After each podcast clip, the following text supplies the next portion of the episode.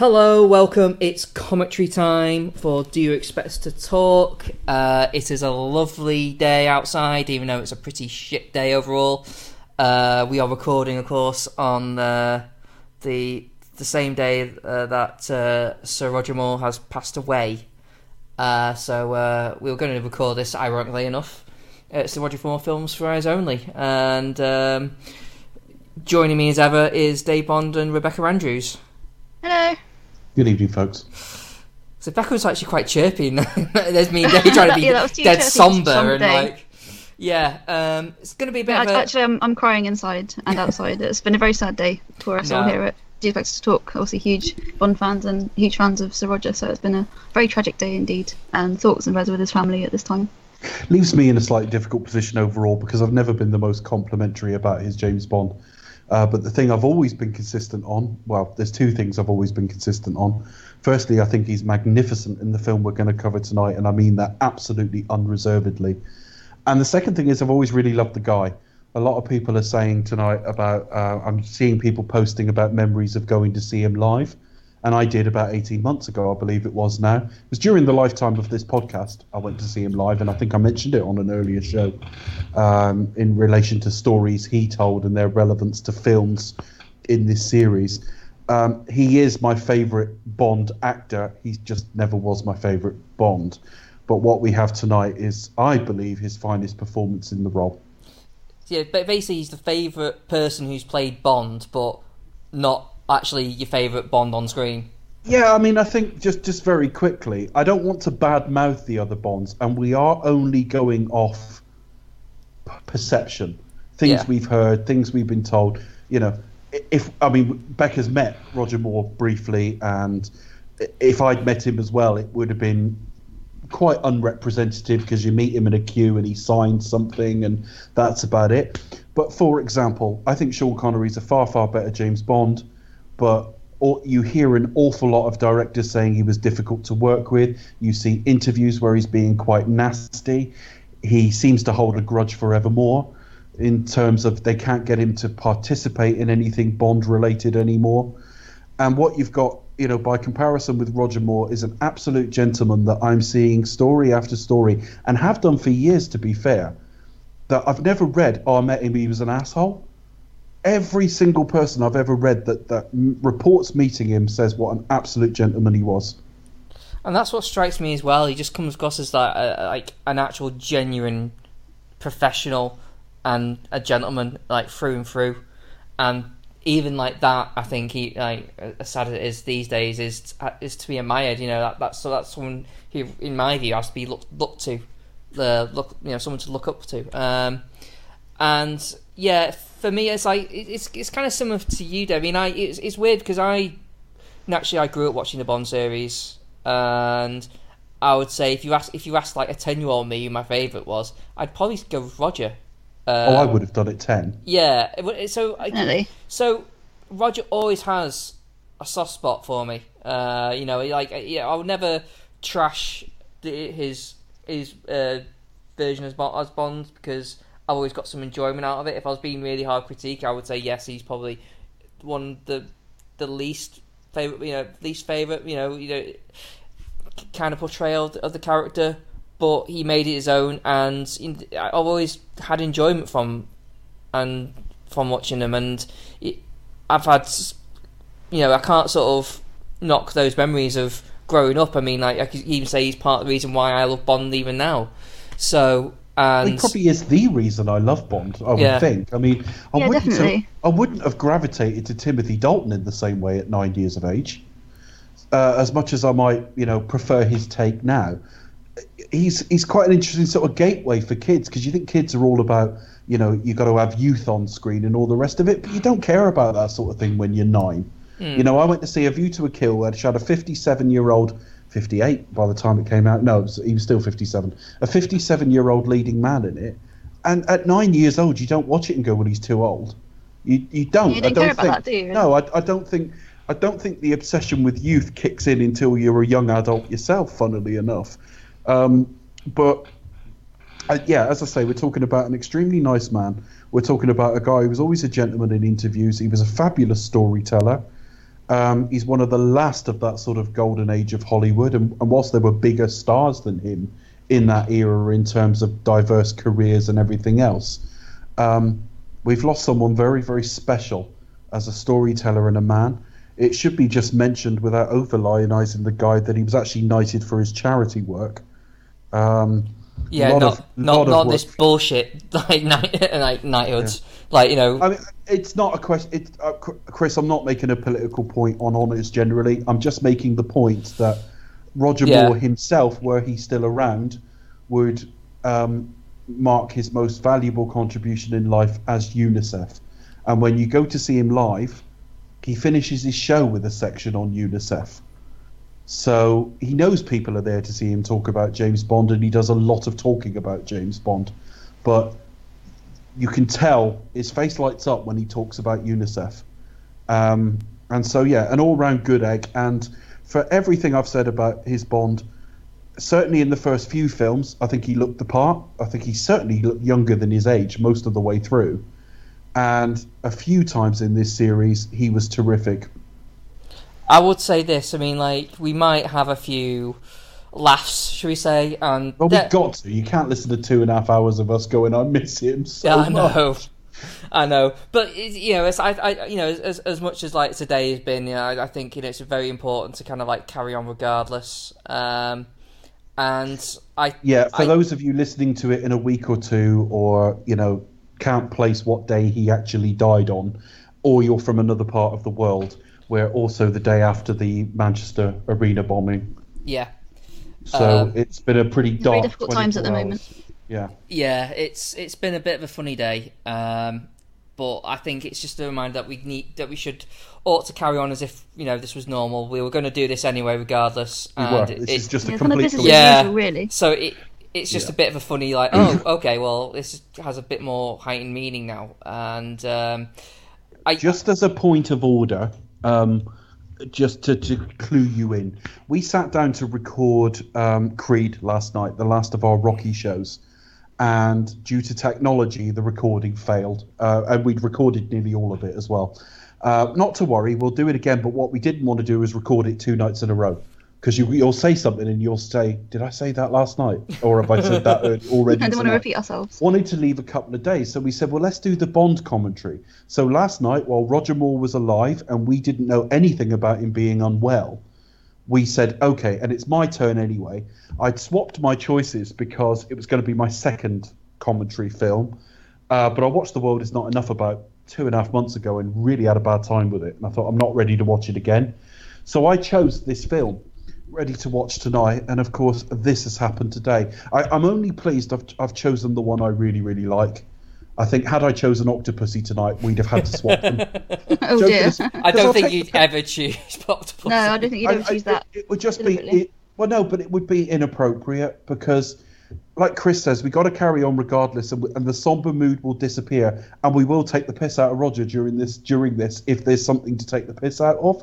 Probably because this music is- more than. This is a commentary that people are still going to be listening to long after the pain of him passing away has passed. But as a baseline before we start, if you go back to our original commentary, we were all extremely complimentary to this film and to Roger Moore in this film. Yeah, it's my favorite. Uh, it- it's my favorite uh, film with him as Bond. Is I think it's his best performance as Bond. And, I agree. And I think as much as like we may take the piss out of his acting uh, a little bit, you can. I you know I think there's absolutely no denial. You know, it's it's you can't deny the fact that Roger Moore was a genuine movie star. You know, he had on-screen charisma by the He had bucket load, huge screen presence. And You've, yeah, only got to comp- you've only got to compare him to someone like Pierce Brosnan to see that. I think e even if like even if he like was on film like in his like later years like a year or so ago, he'd still have something about him.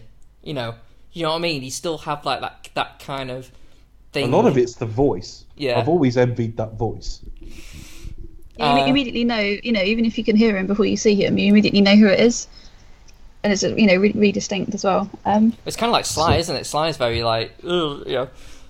Yeah. Yeah, I remember. I remember watching. Yo, uh, what are you doing? I remember watching uh, the uh, Guardian, Guardians two, and and like you can hear Sly before he's actually on screen. Yeah, like, exactly. Oh, instantly here know who it it comes." You recognise like the pitch and, and tone of the voice, and you think, oh, you know, that's Sly, or in this case, oh, that's Sir Roger. It, it, But, can, um, it can make me I- I think- thinking, like, if I was like in a, in a pla in a public place and I heard that, I'd be like, "Oh my god, Sly's around the corner!" You'd like, dead silent. So kind of, but uh, yeah, Roger Moore definitely had that kind of that kind of thing. He had the charisma. He had, of course, he had his, his twi- like, like the eyebrow. That that was like a, a common His thing for him. trademark. Yeah, um, And he made fun of it all. yeah. Yeah, he's You very know, sort of self, so- self-deprecating as well, and he kind of, he, you know, he's quite cheeky in a sense of humour, and you know, it's he, you could tell that he really revelled in it. He really enjoyed it, um, and was also very, he was very modest as well. Despite being this big movie star, he always kind of played it down, and you know, was, was very modest described about it. himself as uh, he described himself as the fourth best James Bond, Oh, and I don't actually agree with his order by any means. But I just think to just When, publicly when, say when was that? When was that? Was only four bonds, or when he said No, that? no, that's that's since Daniel Craig's been in the role. Okay, so it was like before him. I'd like to know these other rankings. His his favourite James Bond is Daniel Craig. Second was um, Connery. Third, you won't believe. Brosnan. No, George? Lazenby. Yeah, George. he Uh, thinks he's better than Tim and Pierce. Now, I'm not so sure on 10 for obvious reasons. I think I'm slipping towards. The thing is, we're going to watch a really great film tonight, and there's a couple of others in his canon that fall into that category. And whilst I know Goldeneye has its defenders, I don't think Pierce Brosnan ever did a great Bond film. No, he came. he- You know, Came kind of close. he, he, he, he had moments. He, you know, he, he had like, Scenes, bits. you burned me. Uh, that gets more Welsh every time I do it. I'll turn it to Tim Dalton by the end of it. In, a- in a minute, I'll be going out and buying a bag of fucking leeks or something. it, it, it's almost on level like it's about to get a bit nasty. Uh, Yeah. Yeah. Sort of broad lilies. Ah, dear. Oh dear, all the bad Welsh. Exactly, you know. Well, there's no point living if you can't feel alive. Uh, I, I can't. I can't wait to get to that film. Uh, Well, we, we, we weren't going to do it tonight, but I changed my mind, and, and actually, I think with the events of today, we would have changed it anyway. yeah, I think it's fitting. So, uh, so shall we just crack on then? Let's crack a one off. Let's crack one off, then watch the film. Uh, right. Okay. So it's uh, Whatever you guys do, it's, you know, it's uh, yourself. yeah. Just just give me like you know uh, what a minute, and then I'll. I Uh, literally like to share the quick. love. yeah, it only takes a minute. Uh, Yeah. so There's a song about that, isn't there? there is. Um, There is. So it's business as usual. We're on the initiate mission on the Blu-ray. Uh, for anyone who wants to join us watching the film, of course we will talk as much as we possibly can. Regardless, if you want to just just not bother watching it. And uh, so is everyone ready? I'm ready. So on three, I will press initiate mission on three. One, two, three. Okay. Right.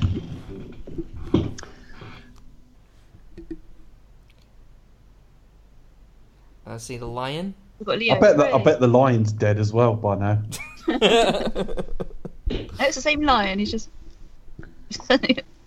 over 100 years old. No, Yeah. Actually, they have gone through a few. haven't they have gone through a few lions. That one's a Leo. What what they Um, were they called anything else as well? Well, they all yeah they've all got different identities. The MGM lion over the years, but it's been Leo for decades now. Oh, there's the, there's I've the put flared. sub- I've put the subtitles on and they're Rogers. I'm gonna have to change them back to the film. Keep going, it's all right. They're the. I don't want I don't want the subtitles of his commentary. I want the subtitles of- No, I've done the same. Dope. Oh, we've been there. I thought this, Where is it? Um, it's this famous church. No, actually. Oh, actually, brilliant! Jeez.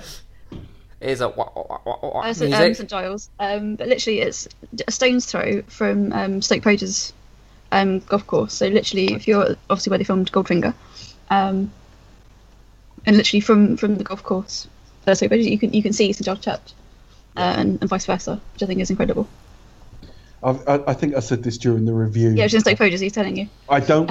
What I don't get with this is they need to find Bond. When Bond isn't on a mission, he's normally shagging somewhere, and there they've actually called the church. What made them go? Well, where's Bond? Call the vicar. I imagine it must be like, is it an anniversary of, of his wife's death, baby? I mean, that's, that's, what you must think. That's what I must think it must be.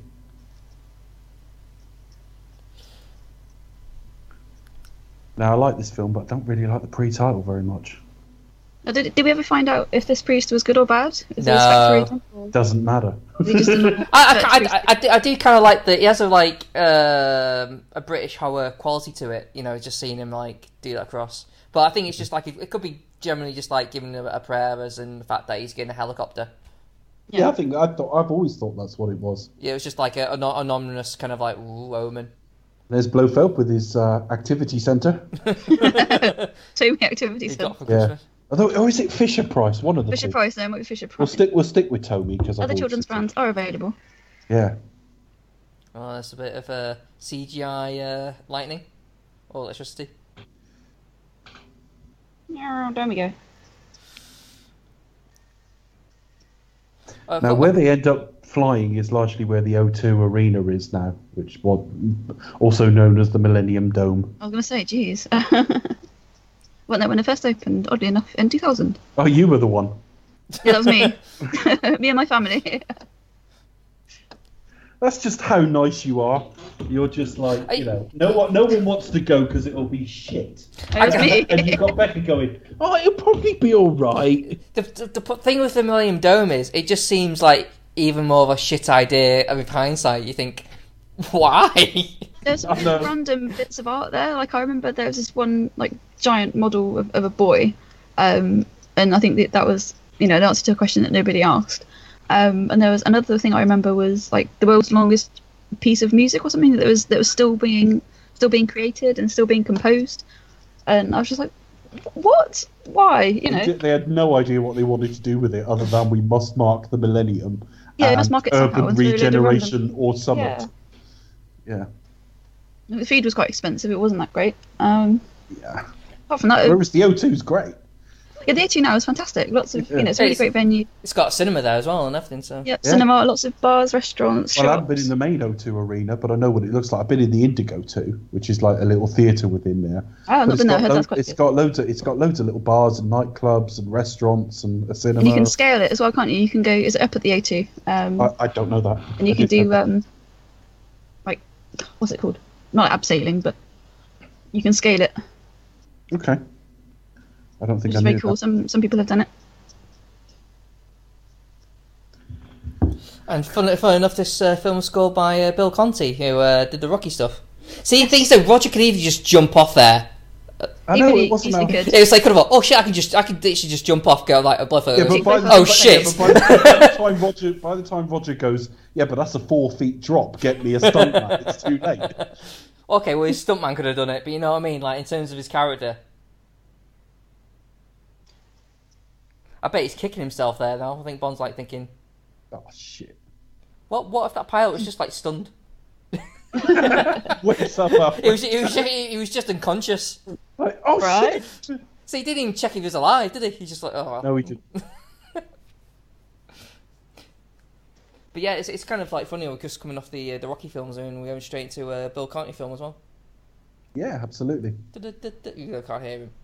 This this will be released um, early because we want it close to um, what, what what's happened and the events as a little tribute to him.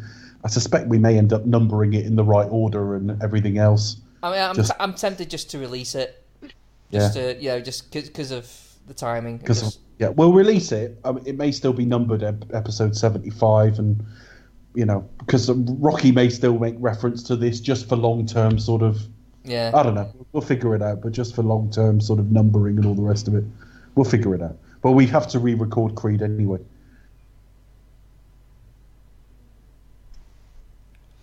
yeah. I really think the music is, is growing on me. Unfortunately, I was so against it before, but Oh, I obviously love the- having been, I- I been love to the Rocky, but I'm just sort of like, ugh. it does really sound just like, meow. it's like, oh my god, but it's, it's growing for sure. Oh, it does. It, it's a right. it's a right earworm. Most of it. It, re- yeah, earworm. It, it, it, it's the wah wah pedal that I like.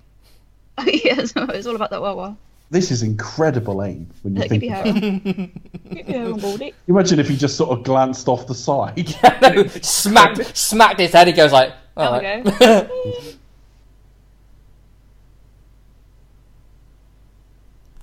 Oh, I, I only hope there's a pop star of the day to, to sing to us. I wonder who that could be. do we know who was the other option? Or was it, it was going to be uh, Blondie, wasn't it? Blondie, yeah. That could have been interesting. Well, actually, I think it was Debbie Harry, and she said, "No, the band come with me."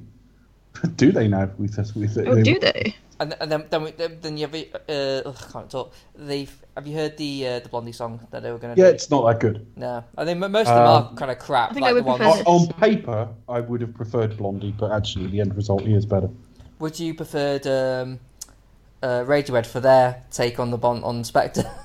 See, I like Radiohead, but I did not like their take on Spectre at all. it was just like, oh, right, you've done your typical regular Radiohead stuff. It doesn't Yeah. sound. Yeah, it's, it's very typical Radiohead. But I think I'm sorry, but I, am I'm going to defend that because I am a Sam Smith fan. But I'm, you know, Radiohead fan as well. But I think I would prefer Sam Smith in that respect. Um, yeah, I didn't like the Radiohead song very much, to be honest. Yeah, I don't like Radiohead as they are currently. I just think they're just like No, Radiohead were fantastic through about 15, 16 years ago. Their, their sound was so was quite new, quite groundbreaking as well, wasn't it? It was quite different Mm. to what was going on at the time. But yeah. So what what's the theme here then? water. Bender really thinks about Water, it. lips. Wa- water lips. Yeah. Wet kisses. Naked, Um, naked, naked women with guns. Wet guns. lips. And Sheena Sheena Easton. Easton. Yes. Being very slinky. It's just bizarre, all of this now. This, It's a bit psychedelic, person is- isn't it? But she's just not that famous. Her fame hasn't endured down the decades. No, she, yeah, yeah, she was obviously the big star of the day. I thought, right, let's get her in. Yeah. Very fine musician. Right. Yeah, well, I wonder if people feel the same way about Sam Smith. Hmm. Well, yeah, in 20 years' time. Do you remember? Oh, I loved it when he sang. yeah. Money classic. on my mind, money on my mind. That's my Sam Smith. Sam Smith They should have got impression. Terence Sounds and a bit Benefit to do it. Ar- Arse is on fire, yeah. Hey, hey, girl. Hey. It's the fart solo was the best bit. it takes skill, doesn't it? Yeah. Oh. So many of these people are gone now, aren't they? I mean, you, we're going to see somebody Can't put. a believe everybody's protective- gone. Well, John Glen's still alive. He's 85 now, though. No, he's still going. Uh, There'll come point where it'll be like gone, everybody obviously. is dead, Dave. We're going to see Countess Lisl later, who was Pierce Brosnan's first wife. She died very young. No, that was sad. I noticed it in so is your accent. And that's probably one of my favourite Roger lines as well. There's a thing on, on Facebook today by um, John Ward, I believe, and he's like, okay, so this is very sad times. What is your favourite Roger line? Um, so I'll, I'll put it to you guys. What is your favourite Roger Moore Bond quote from the series? So does England. Yep. Chris, what about you? Have you got a Um, particular favourite line? I don't know. The first first one that keep that, that stands out to me is keeping the British end up. Um, yeah, that's a perennial favourite, I think, isn't it? Yeah, I was never. But fond I- of- I- the other one I love will shock you because it's from Octopussy, Oh, go on then. where he says, "No, no, ma'am, I'm with the economy tour."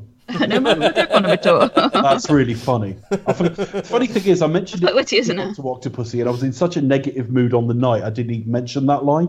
But it is like one of my favourite Roger Moore lines. Mm. I didn't often find him. I don't. Uh, let's put it a better way. I didn't find many of the lines they gave him that funny, but that line was funny. No, he The delivered it way in he such a delivered way. "So does so does England." That just oh, fucking brilliant. No. One of my favourites is um, from Spy. I think it's like, "Can you swim?" And then the other one is, "All these feathers and you still can't fly." I just feel like some of those lines were a little bit overthought. You know. Though I just think they're funny. You, you, you also got like um, um, speak now or forever hold your peace. That's quite that's quite a good Mm, one. yeah, that's quite sort of very Fleming-esque lines. Oh, that was a Tom Mankiewicz line. That's always Uh, it make, makes a point. So, no pun intended. Uh, so here we go. This is where the Tomy Activity Centre running joke came from. Well, this is 1980s technology now, isn't it? So I uh, I remember using a computer sim to that at school. Do you think they actually was- do? I mean, the, look the, at it! Look at it!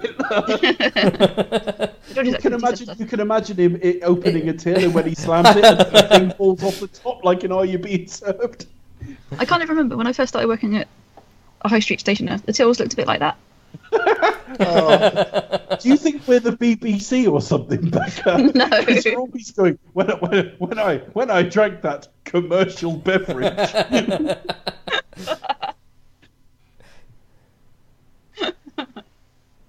Oh dear. Which high street stationers was it? Ryman's. No, it's a bit Smith. oh dear. It's more than just a station. Well, no, somebody might be listening and go, hmm, we should offer them, you know, an advertisement deal. Exactly. So name them.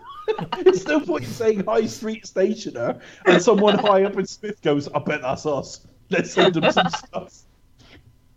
Yeah, but he just phones up and goes, right, I've got a good deal for you. Yeah. Oh dear. Good job it wasn't Woolworths then. No. oh. That's making a comeback, I think, isn't it, eventually? I think they're online. They're online, They've yeah. been online for a while. Are Woolies.com they? or something. How'd you get your pick and mix online? That's got to be funny. I know. I just go to um, what's what's the other one now? Uh, Wilkinson's. There you are. Get your pick and mix from there. Good old Wilko's. It's quite it's quite a horrible way to die. That scene, really. Just like drown, being drowned alive. No, I wouldn't. I'd say that'd be horrible. Oh, there's no M, so just a bunch of people sitting around. Yeah, uh, taken probably. Well, I don't know if he was still alive at the point where they filmed this scene, but Bernard Lee, uh, uh, yeah, died during the filming of Yeah, this. didn't he? Bless him.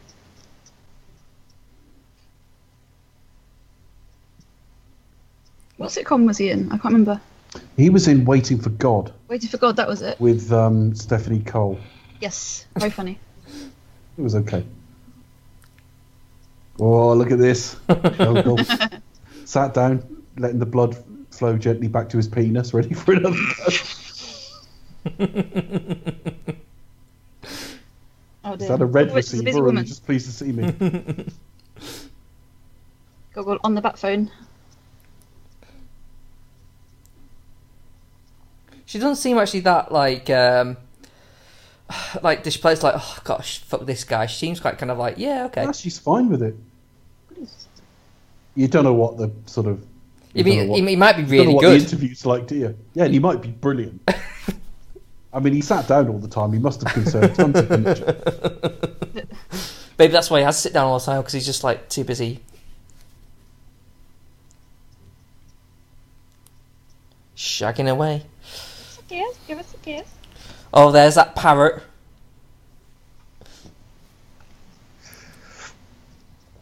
Yeah, Max. You like a bit of the parrot?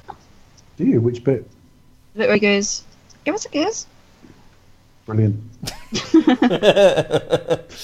Some top dialogue. Came up with there. Children's favourite.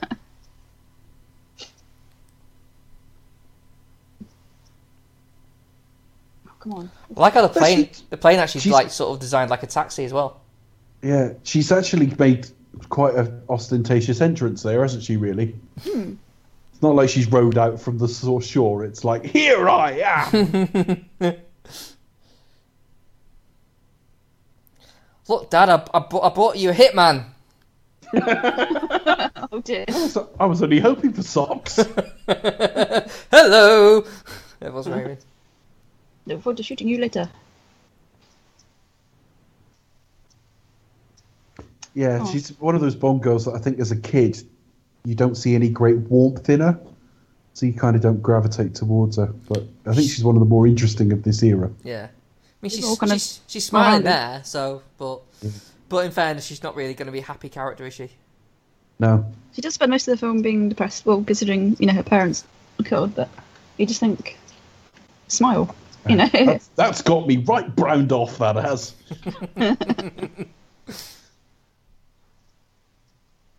At the same time, obviously, you've got the sense because a lot of the times in Bond films we see obviously going off on a sort of personal vendetta, and to have a Bond girl who kind of has that same motivation as well, I think it's, it's quite rare for the series. Oh, he's gonna kill us! Like game console control. It is a little bit, isn't it? Unfortunately, with a joystick. Is it Amstrad or a Commodore? Uh, I don't know, just just standard one, I think. Was it, how many often do you see blood in a in a Bond film? No, you don't. Well, you Very did. early. In, you did in Doctor No. Funnily enough, you Red did in some of the earlier ones. There was something you, you, re- you rarely see it. This never happened to the other fella. It's happened to the other girl. Oh my god. It's just she really breaks the fourth wall there. How many pennies? Money penny. Whoa. People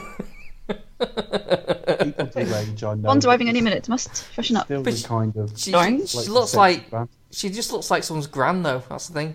That's what I mean. Oh, don't diss Penny. I'm, yeah, but they're all too old. Well, then, well, you know. A feast for my eyes. No. What about the rest of you? Mm. Perhaps I'll be misheard him. Perhaps it was, please, a fist in my eyes.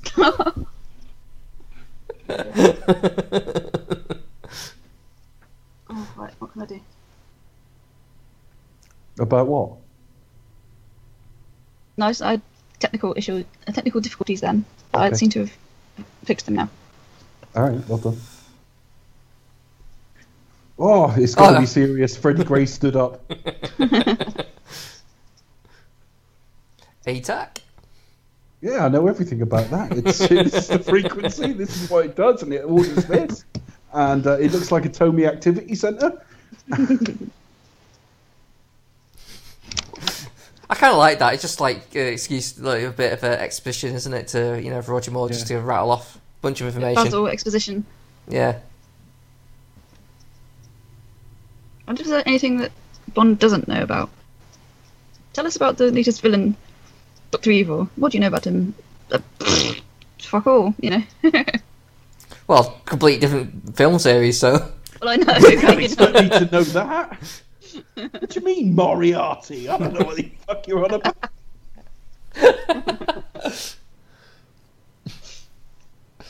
So that was a poor choice. Is, isn't he a villain in uh, Sherlock Holmes? In a Austin Powers movie? Oh, I'm, I'm, yeah, I'm sure Agent Powers will be. Uh, yeah, we'll Better know all about that. Oh, that's the title of the film. Look. is it? Isn't that like a law somewhere, or like there's some people who, when you go see a film, was like as soon as the title's mentioned, they stand up, applaud, and leave. Really? Probably. I've always heard. I've always heard that there's like certain. That there's must be shit in the Rocky series. It comes like scrolling across the front, and they walk right out.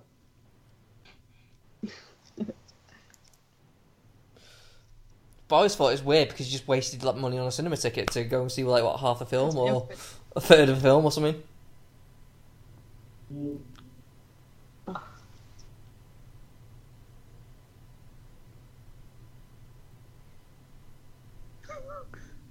Does that count for porn as well?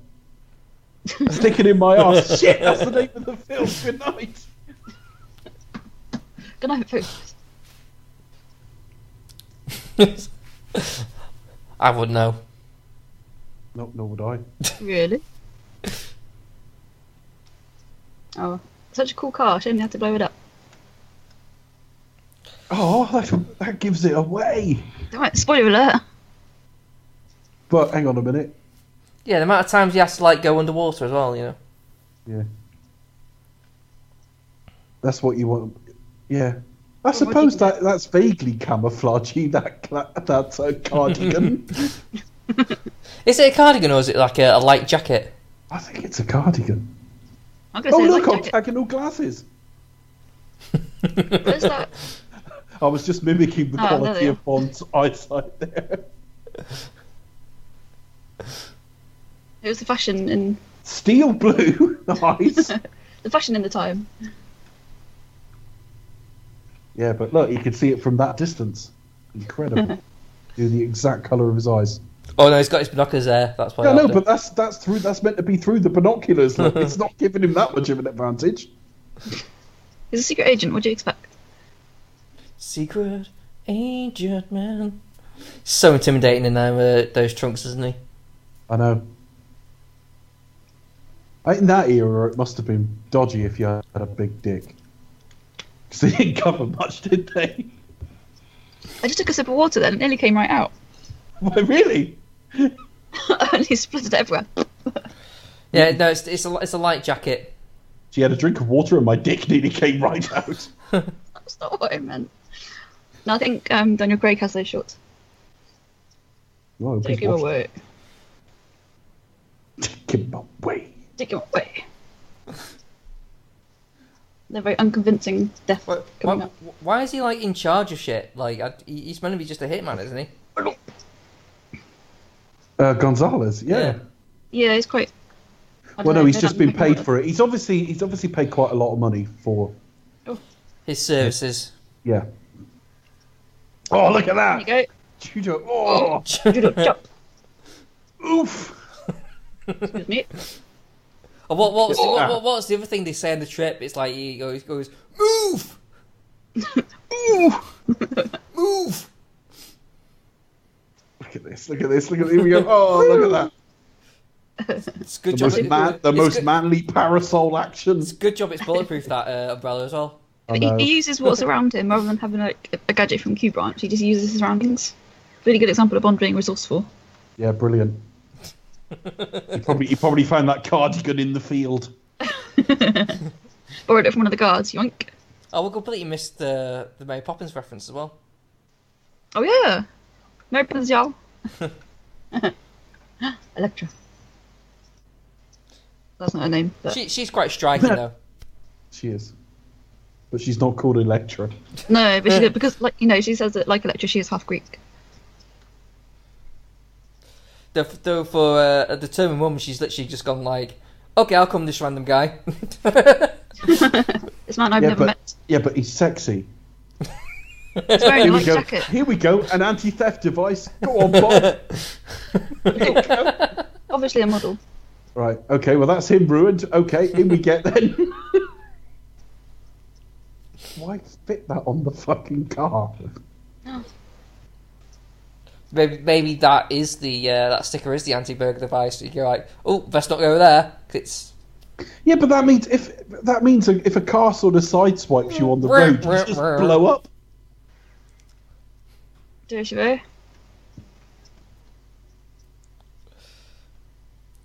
Do you reckon Daniel Craig get away with getting one of these now? Nah. Yeah. Really? I don't think so. Why not? Not gritty and real enough. I don't know. Have you seen Spectre? Yeah. No, what, I think what, I- what, what, where is where is the sort of foot wide mo- mobile wardrobe? was very similitude. I think I'll have a knitted tie for the next scene.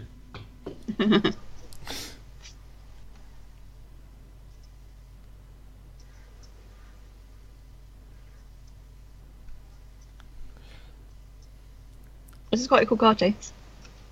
It's all right, actually. They make the best of what they have. I mean, this is always like the serious Bond uh, project. Well, actually, no. To be fair, there are some serious moments in this right in this first two ones, wasn't there? Yeah, yeah, there, there are. I think this is probably like most Fleming-esque, I would say. Obviously, Bond, this Roger's known for you know bringing more like levity to What? the Bond More character. Fleming esque than him wearing like flowers round his neck and going I'll keep him in curry. Um, Mm.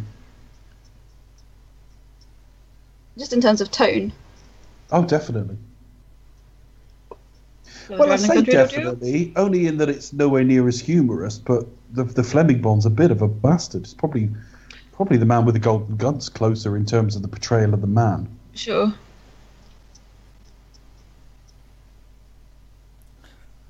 I love Well, obviously, it was seen later on. Obviously, where he, where he pushes Locque off, you know, off the edge of a cliff, and it's just like you can you can see Sean doing that. You can see Tim doing that. Yeah, Roger did do it, and we still can't see him doing it. Well, no, but I'm just saying it's quite shocking. You know, having had that. Roger Moore complained about that though. He did. Yeah, that was quite like brutal. That, and he still doesn't. He still raises it in the in his shows. Well, still passed away, obviously, but oh, until recently, when he was doing his shows, he was still raising that as something he really hated doing. No.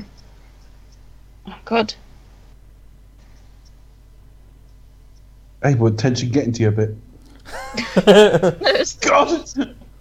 I just can't get over the score. Oh my God. I liked how they packed in that car. Uh, yeah, it was squeezed in. No, it's quite a tense chase though. So You think that car would be flipped quite easily? Yeah. Oh, There's no weight in it, is there? dup, dup, dup. like a mini or something, but crushed on impact. Yeah. It's quite robust though. Backwards, forwards, quickly. Oh dear.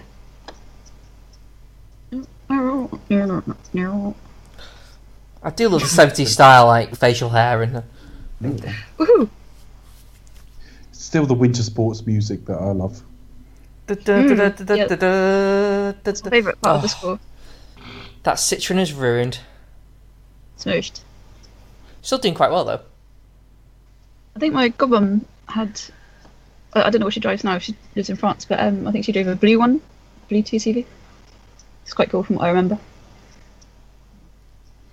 Well, if it was a 2CV, the chances of it being quite cool. Oh no, I Okay. actually remember thinking it was quite cool because it had a very, Really? it was a very odd shape. Also, I was quite young at the time. I always thought they looked horrible. Remember as a kid, there were quite a lot of them around. Yeah, just like, oh, that's horrible. Little did I know James Bond was making them cool. Hmm. In his cardigan. Did you just knock over a bunch of Probably one of my conkers? favourite lines. Is that conkers? I don't know. Was it olives? This is me in action scenes. I wanted it to end about two minutes ago. I don't mind action, but this has just been going on too long now. It is a bit of a long one, so Well, the thing is that it always seems longer when you like got the sound off. I know, I know that, yeah. Because it's never bothered me when I'm yeah, I think watching. it's collecting olives.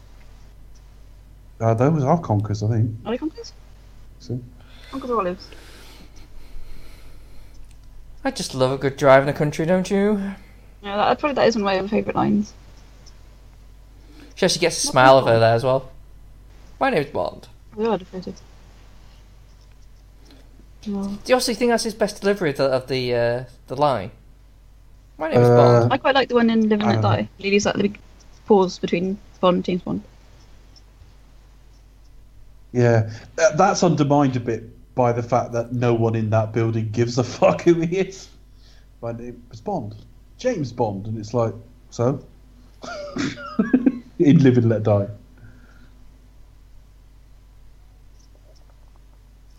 So is that a cardigan or a jacket? It's a jacket. Right.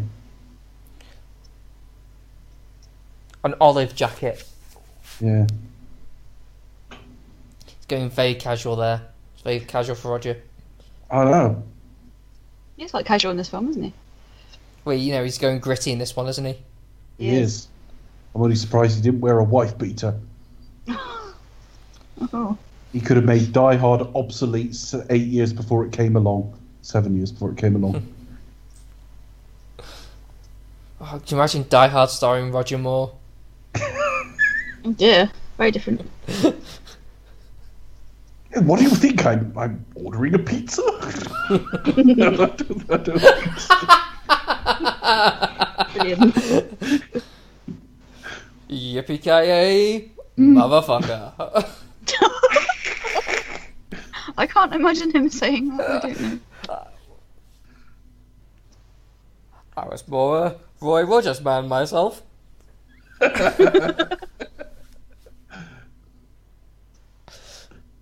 Mm. That's gonna that's gonna be me for the rest of the episode. I'm just gonna be sort of do. Picture, Lines I picture didn't expect it you to yourself. say. yeah, yeah, yeah, I'm just, I'm just gonna do like John McClane quotes, but don't do don't us Roger Moore. I can't imagine Jerry him stood in the third one, stood in like New York wearing like ra- racial slurs around his neck. Right, here we go. Watch this. Busy working day. They're all busy. the. They're, they're all testing things exactly as he arrives. what good's that umbrella when the blade stops short of the neck? Yeah, they didn't actually do any damage. It's like, oh, that kind of is a bit annoying. That's a bit It, awkward. scraped, it scraped me slightly.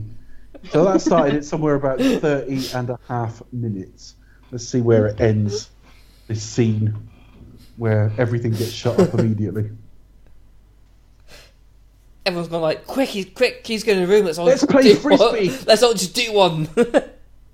Oh, he's going to do some tumble drying. Tumble dry. Oh dear. Oh.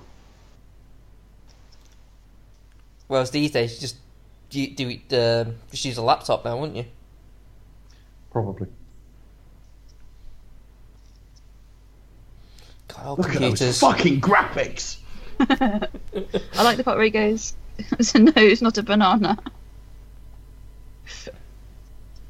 I think that was really funny. That's not a banana cube.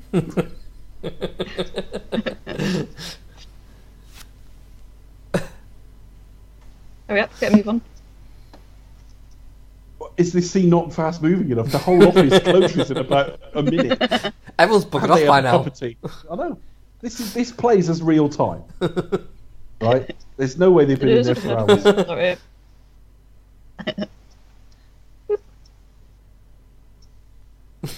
Ooh. Give us a kiss. It's Derek Zoolander. Blue Steel. Let's get out there in the for him. He's been there all night.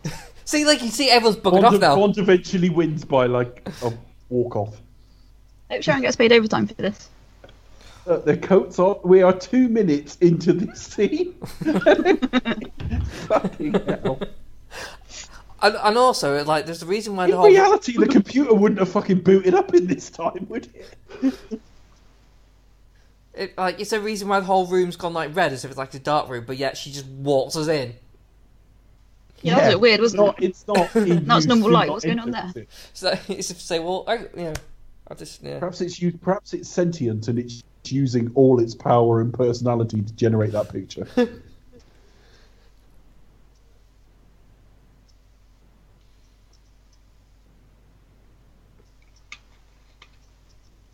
You never see any evidence that his bosses do anything with that information. Like, I just Right. thought I'd tell you. All right, brilliant. Right, you. we'll get on it then. I suppose it's just like common practice to, to, to report in because say if I like, know, I know. say say say if Bond actually got killed, like they can actually hand over like oh well they found a lead on Locque. It's not you know it's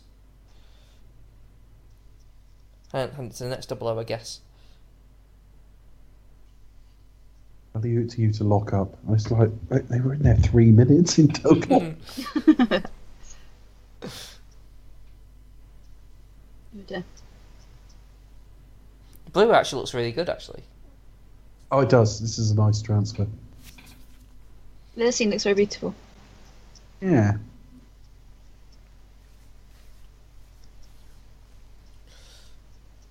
That Oh, ja- that jacket does look warm. Ferrara. The man with his finger on the pulse Yeah. he knows what's going on. introduces him to the lead villain and recommends him. Poor Ferrara. Then gets murdered. yeah. What else do you Both thanking in Italian. I don't think this uh, subtitle writer's a fucking linguist. No, and then they say speaks own language. It's like, oh.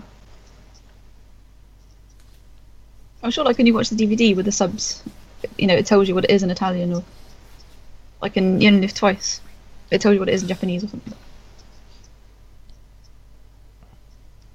I don't really mind that much, you know. For fun up to no, yeah.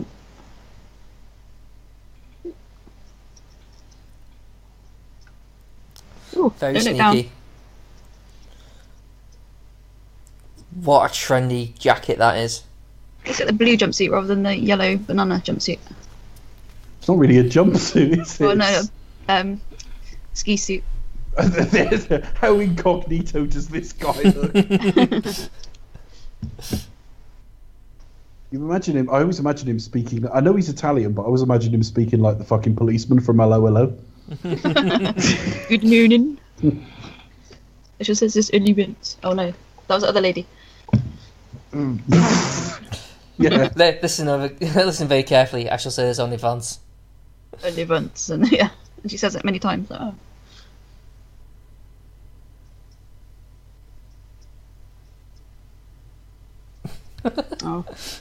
oh. I just love the fact that like sort of just named the the, the Italian Luigi. stereotypical at all. Mm. Yeah. Could have called him Mario. Mario time. Wahoo!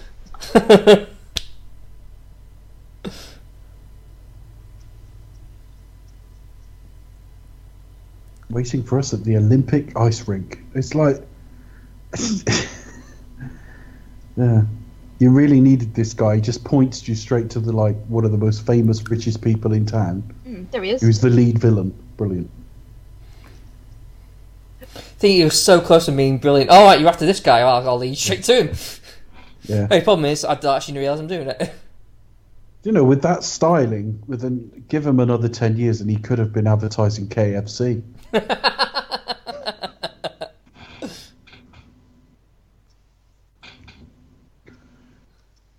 well, who's doing it now? It's uh, it's uh, Rob Lowe now, isn't it? Well, Rob Lowe is is is Colonel Sanders? Yeah, Really? yeah, yeah. I it doesn't- yeah, that that sounds the obvious casting. I didn't know that. Yeah, they, okay. they, they've been changing um, actors for the past few years. I think it was uh, Norm Macdonald before who did that, did it, and then I never do that. Okay. It- it's more in the states. It's like the adverts in the states. They have like of, like actors who played Colonel Sanders. Fair enough. So, well, it, it should have been. Um, Do you know what? I really regret bringing that up now. oh, sorry. Well done for sucking all the humour out of me. Snort.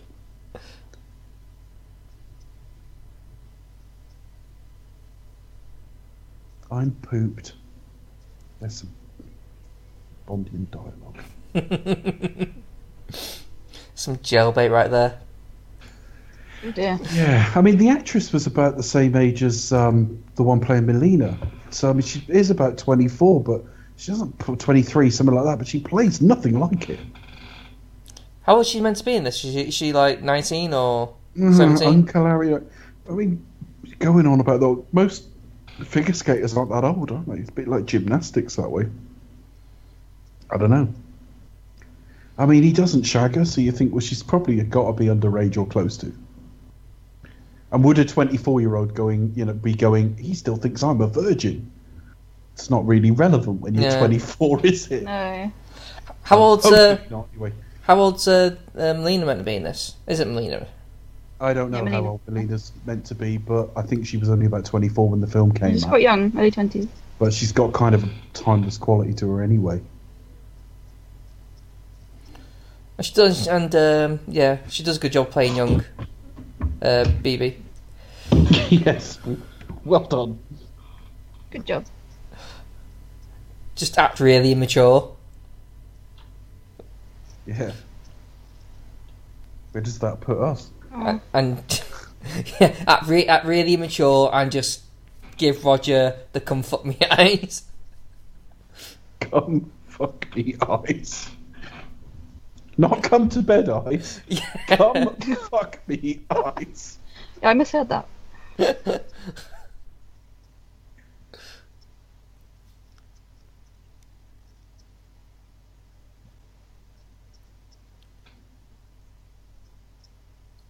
Buying herself a new bow. Yes. As you do.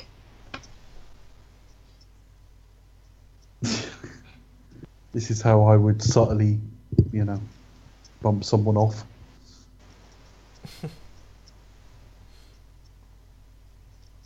Undercover there, James. I look around the glass at an angle, they won't know I'm here. I just love how casual it is to buy buying a weapon of murder. You can actually just pick up like, oh yes, Ooh, I'll yeah. have a. Oh hello. Is that the competition winner? What are you on Probably. about? The uh, the the girl in the flower shop. I have no idea. Yeah, there was a competition, wasn't there? You won a part in the in the film. Um, What was it? Alright. I, did, I don't think she had any sort of like speaking lines, but yeah, you kind of entered the competition and, and she won. Oof.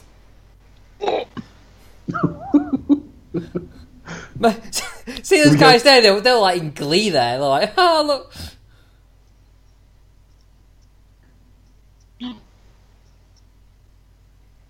I, ho- I hope she's insured.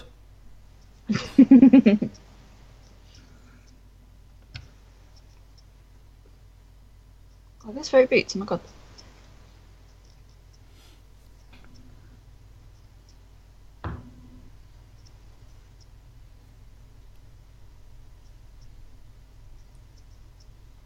Oh, I can see fruit in the background. Where? Wow. It, it, it was gone. It was like, as they were talking, I was like, What was it? there you go. You see, it's Oh, fruit. yeah. Oh, there fruit. it is. Yeah, Oranges. oranges and things. That's fruit, folks. Oranges and lemons. That's fruit, folks. I'd forgotten about your fruit corner. We knew Roger wouldn't let us down. It was No. his last gift to us. I wonder if we'll see any uh, fruit in the Batman series. Uh, I don't know. I'm now fast forwarding through Batman films in my head, which is just not relevant.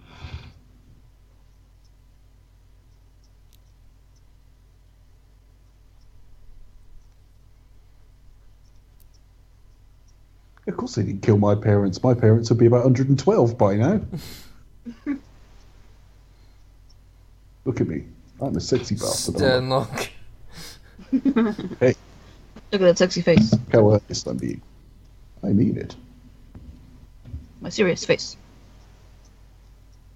Don't worry, I'll lighten up and play with your bush later.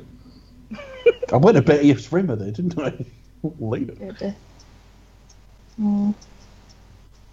Oh, Princess Bonjella, Ace Rimmer.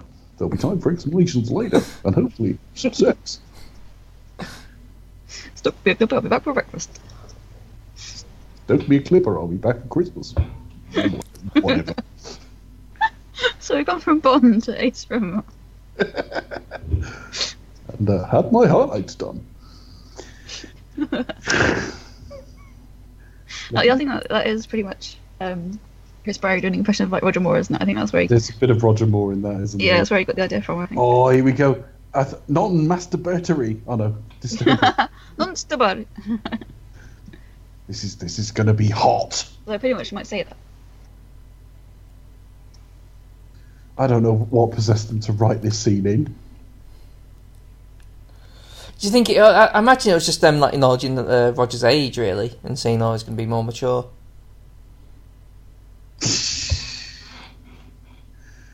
This is his Well- gritty Bond. This is gritty. I mean, surely you could have achieved that by just him not having him constantly joke about tits, like in Octopus. and, and then, you know, job done. You don't need. I mean, I don't see any great credit in this because I think she's meant to be underage. So why are we all going, "What a guy! He didn't fuck her"? It's like, well, you don't. She's a kid. What? Hmm. We I don't it's more know. his age rather than her age. Uh, Yeah, I don't know. I mean, there's an argument to say like Sean would, uh, you know, at the time would have like gone, okay. Of course. He'd have done a Roger Moore impression. Raised eyebrow. Oh, of course. and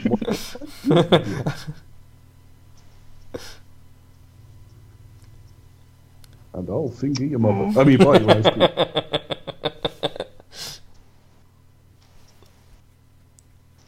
Should have had one. Of, you know, he should have just gone and knocked one out in the bathroom now because he's like, I, I did well there, but Jesus, that was tough.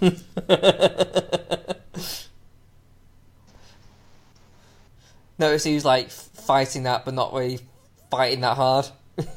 it's like, No. I'm gonna. just, just persevered a bit more.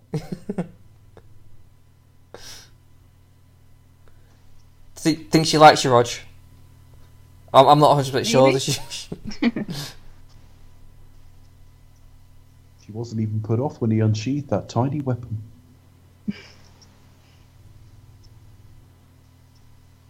Is this, is this meant to be those two? Yeah. we are getting to the stage where it just looks nothing like him on a one shot. No. You can tell it's a, a different man.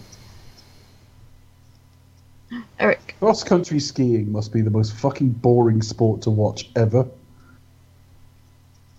I imagine it's quite hard to do. And, Oh, it really is. Yeah. I've done downhill skiing. no. What the hell is she wearing? Oh my god. I should use these tiny binoculars. With my octagonal glasses. She's uh she's gone a bit sort of rodeo, hasn't she? rodeo, that's it. That's precise it. Yeah. of course, just off the point, we've also lost Chris Cornell since we last did a Bond podcast. Yes, we have. Very terrible. Uh, that was about a week ago, wasn't it? Something like that yeah. Yes. on the recording. No, just a very sad Bond alumni. Chris Cornell was 52 years of age with, with It's no nothing, is it? It's nothing. particular physical ailments that we're aware of. Yeah, it was a suicide, wasn't it? Yeah. Mm, Very sad. The Bond costume designers chose that hat for him. All What right. would look What would look good on James Bond? What, like an elongated, you know, Let's try one of these. an embiggened sock. Big Didn't even know that was a word. It is now.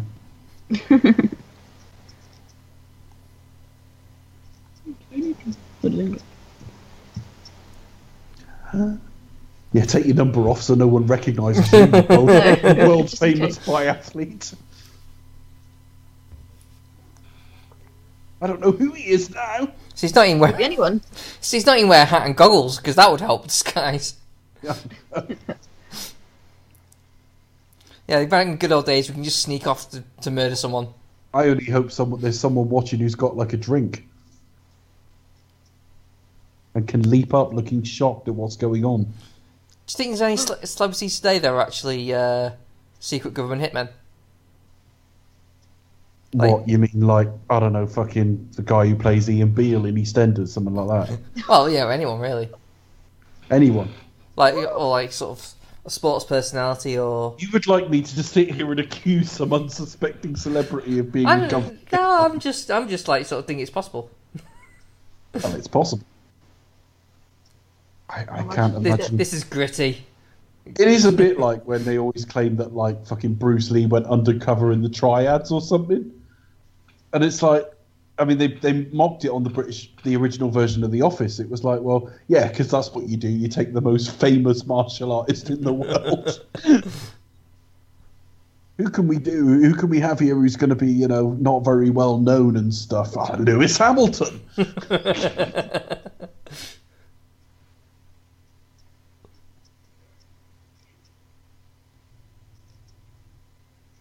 Well, he fell over. He's not that good, is he? Oh no, he fell over again. Ah. He fell over. I misread that then on my screen, the one you've just shared, Becca. I read it as Roger Moore, best known for playing James Bond at the age of 89. Oh. I just misread it. I just thought, well, I- I know I thought he was too old, but God. Playing it onto a ripe old age. yeah. No, my timeline is just very little else, obviously. Very sad day. My, my 90's slipping, so it's my content. What was your accent? This is Is this where we suddenly have him do every winter event ever except curling? yeah, all the yeah, all the winter sports. I love it. He just does. He does a bit of skiing and then a bit of like fucking, you know, skiing along a mm-hmm. bobsleigh run, and then he does ski jumping. It's great. And there's Charles Dance. Yeah. Before they were famous. People you didn't know who were in a Bond film. Be- Before he played uh, the baddie in uh, the Eddie Murphy film. Before Game of Thrones.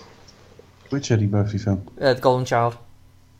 I've only ever seen that once, and that was in cinema, so I haven't seen it for I've seen 30 in years. ages. Oh. Down the big old. Woohoo! Yeah, but originally it's going to be a Mel Gibson film, I think, originally. Ah. The You do a movie trivia child.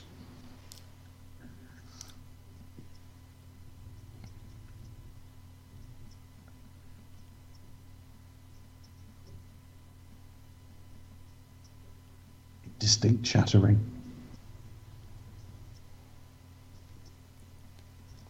I always thought Charles Dance had a bigger role in this, but he really doesn't. No. Maybe not, no. He- He doesn't even have a line. And then just looks menacing. It's quite a sort of setup, really, isn't it? Just kind of, I just. Well, wear- it is really because I don't always notice that pin he's wearing on him.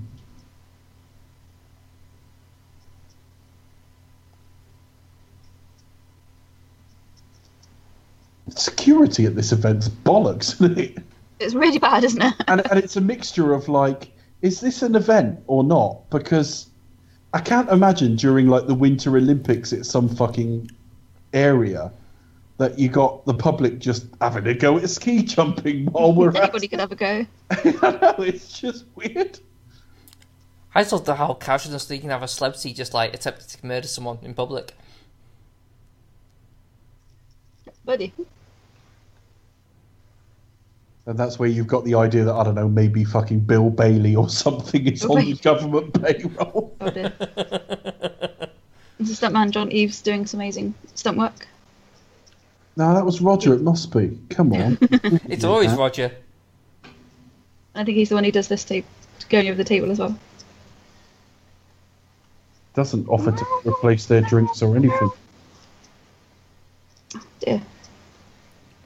That's why he needs the skis that have got like um, the emergency brakes on it, so he can stop and buy you know, replace all their drinks. See, how could Bill Conti go from doing something iconic as Rocky to this? What? What? to- As iconic as Rocky to something In, as, in terms, as in iconic the as. Bond. I think Uh, he, she yeah, I- the music he wrote, not the series. Oh, okay. Oh, you're slumming it in Bond now. I don't think that's what. You- Jesus. hey, they could all fall over and then Like become dominoes. Yeah, hold on. Yeah, dominoes. Whoop, there Hey! Although logically they should fall from the other fucking side, but all right. I think it's time we saw him on a bobsleigh run. Let's do that. Uh, I didn't, I'm a big joking aside, I like I, I do like this music, this section of the film. No, yeah, this this is a really good sequence. I think. Just It's- it's let down kind- by the cheesy music. It's kind of fun, but I it has its charm. music. I love it. And ironically, I love it. I really want to see Daniel on, on some skis. I mean, obviously we had a little bit He refused to. but it's He we want refused to, you to we want a ski chase downhill, Yeah, he being won't. chased Yeah. by Spectre villains. Why and I'll be done. Best we can best we can hope for is an aqua Oh. lung in the next film. oh, someone, someone gets a cake in the face. Oh look, it's that man. I know. It's Might as like, jump him again. Brilliantly staged that was, wasn't it? I forgot he was in it. They might as well Yeah. just not have bothered for this one. I know, it's fucking rubbish. There's no double taking pigeons, so I'll get Victor Togansky instead. Yeah, so uh, why did uh, Craig uh, refuse to go on skis? Can he not ski or something? I don't know. I don't know. I don't know, but I, I heard he refused. So they just, but they wanted to Oh. do something on snow. So when you think what Bonds tend to do, what he, what hasn't he done? Well, he hasn't done um, sort of deep sea diving yet. Such lack security. In the middle of the fucking bobsleigh run, which has got to be a tournament because they're all wearing the same stuff. It looks like you know they are kind of, and he's just like, ego. I mean, it, I mean, it looks rammed full of uh, spectators as well. I know. I don't know what this event's meant to be. but There, there were more people watching fucking Blofeld in Bond in Majesties, wasn't there? the Happy Shopper Games. Look, that's just ruined their time because it's just like, frustrated. And he's like, screen. He's, he's back at Pinewood just doing various expressions. It's fair. That's quite good stunt work. This. It's gr- it looks dangerous as shit, doesn't it? Yeah.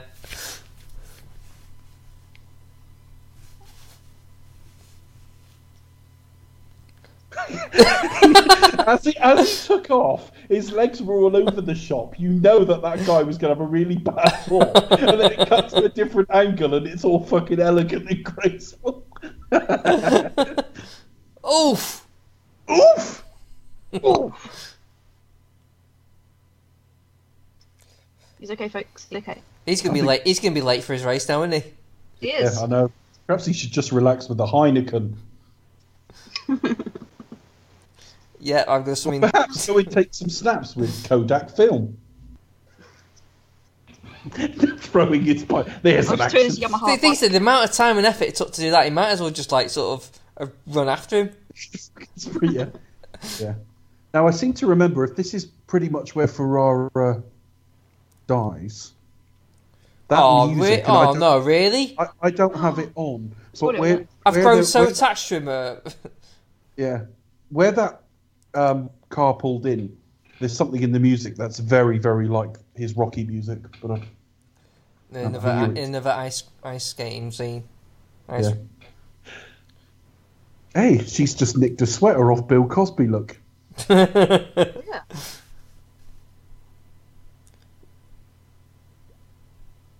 he'd have slept with her. Wouldn't have to give her any coffee or anything.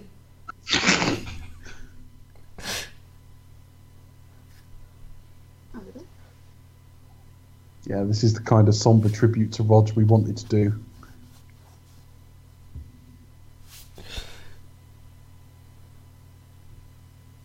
You're Adrian, um, well, you wanted me to play Rocky. You, Adrian. I, uh, I did it. I I can't beat him, can I? Did he seem derogatory? yes, he's the best.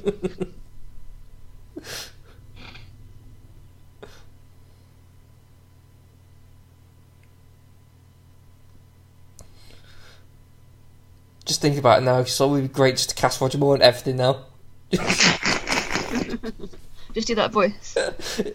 Roger Moore in A Star Is Born. Funny girl. Gentle. Moore. Roger Moore in Cats. She's all that. With Roger Moore. Miss Congeniality. Yeah, so you then have the, you then have the shat legend over it, which would just I'd explode. Fucking watching the shat ledging over the ledgiest Bond. Oh, there it there. What other films could he be in? I, I see dead people. Walking around like regular people. Like regular people. I'm uh, 13, you know.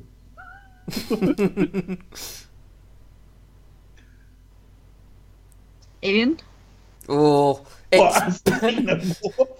it, it's personal now. He burst out of John Hurt's chest. Delighted to meet you. It's personal now. Yeah, that doesn't look planted at all.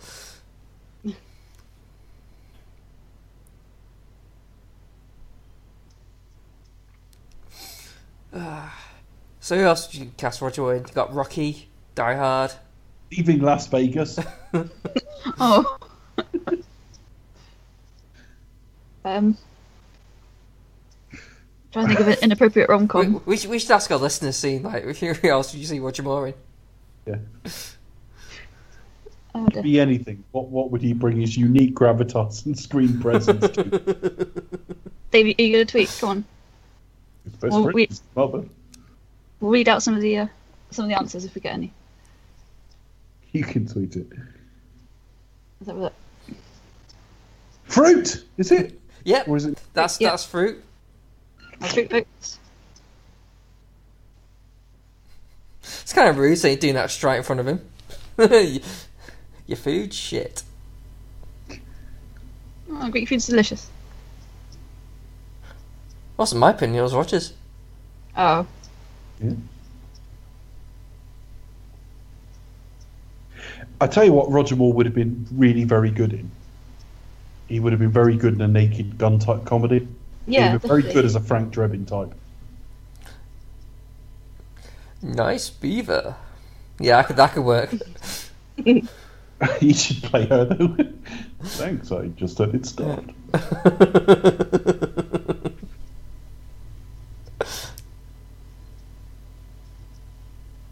Shall I tweet? yeah, go for it.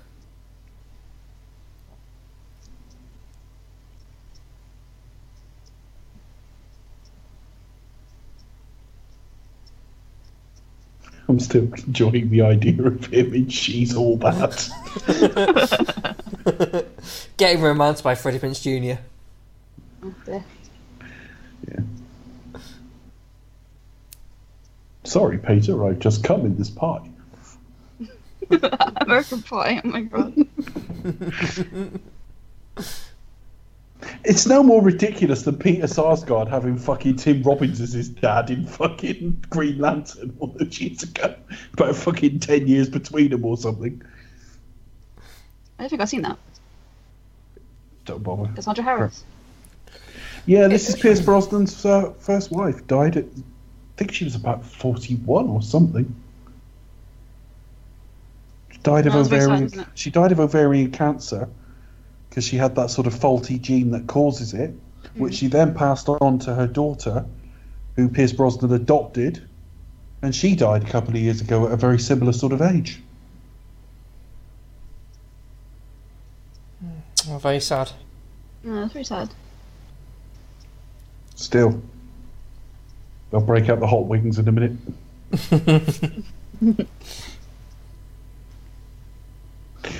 Whenever when I see her here, um, I'm reminded later because obviously the film comes afterwards.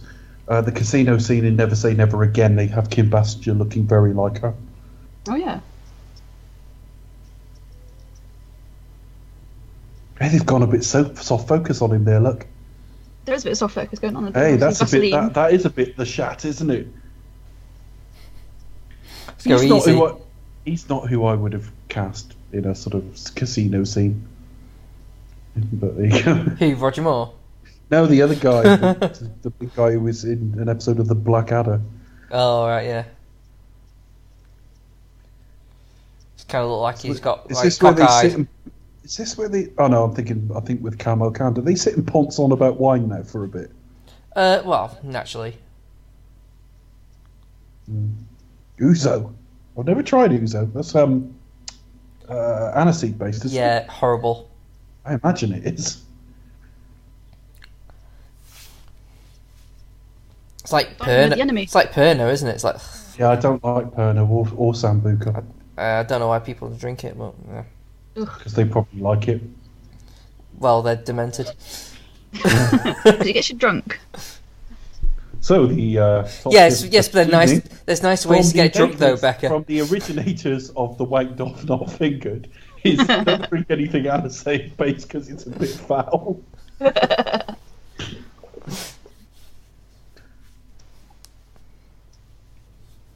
What I really love about Julian Glover is he just it barely looks like him. You can always tell it's him, but he's so different, isn't he? Yeah. See, you wouldn't. You see, you think about his other films where there's there's this, there's um, Last Crusade. It's- Indy's the first one you think of, probably. Yeah. Because he's in Star Wars, but he's not in it a huge amount. Or he's in Empire, isn't he? But he's not in it a huge Mm. amount. Just one of those actors just disappears in his role, doesn't he? Definitely, yeah. Though he is playing a bit of a soft villain there. Well, they don't reveal him as a villain till late in the film, so he's a bit. Well, he's not poorly served by the film in that regard, but he's he's poorly served in terms of Bond iconography Hmm. because most of his time on screen he's not demonstrably a villain. So you're not going to remember him as one of the great ones. No, he doesn't appear. You know, He's not your typical Bond buddy. We're, we're set up I to at the moment, that this, this guy's the top one. Yeah. Yeah. But he does get a few chances to act like a bastard, though, when he does, when he is. Yeah, he does. He does. I don't think I've ever seen him bad in anything. No, it's, it's really good. Um, but it's kind of like almost like an anti Bond almost, isn't it? Because it's, it's sort of very refined, very, um, very suave. Knows what to eat, knows what to drink. And then obviously at the end you find out. Roger bit of could have another. been talking of Auntie and thinking you meant a woman for a minute. Oh, sorry. Um, Mrs. Doubtfire. Anti. Roger would have made an excellent Mrs. Doubtfire. oh my life, that would have been amazing. Hello, dear. But yeah, Oh, dear. yeah, yeah. But he wouldn't bother to change doing the accent. They're like, Have you ever noticed that all listeners, all of Becca's impressions sound like Homer Simpson trying to be Mr. Burns? and, and when I, ed- I'm not very good at impressions. So I don't know, and, and, I when, don't know. And when, and when I edited last week's show, it's not that obvious until you hear it, and then you can't unhear it. when Becca says hello, she goes hello at the start of that show. Hello and welcome to episode whatever it is. I've got a friend in, in this town who's got like a perfectly manly voice and all the rest of it, but when he goes to say goodbye, he goes boy. it's just become a joke. He'll chat away and he go, "Yeah, and I'll see you later." Is that all right? Okay, bye. Pretty high pitch. bye bye. And then you got Becky going, "Hello." You have a high pitched conversation between us. Hi, bye.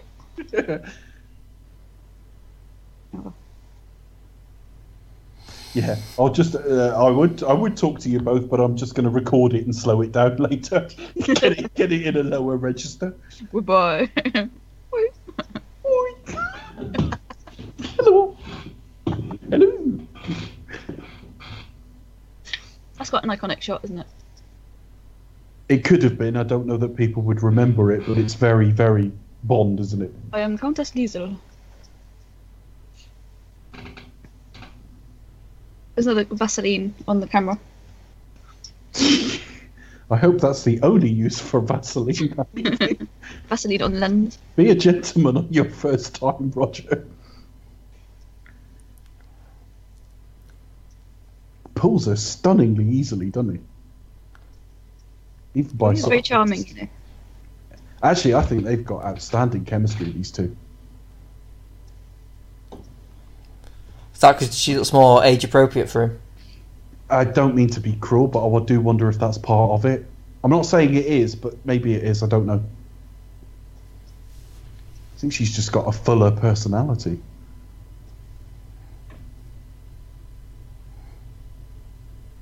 Pierce Brosnan liked her.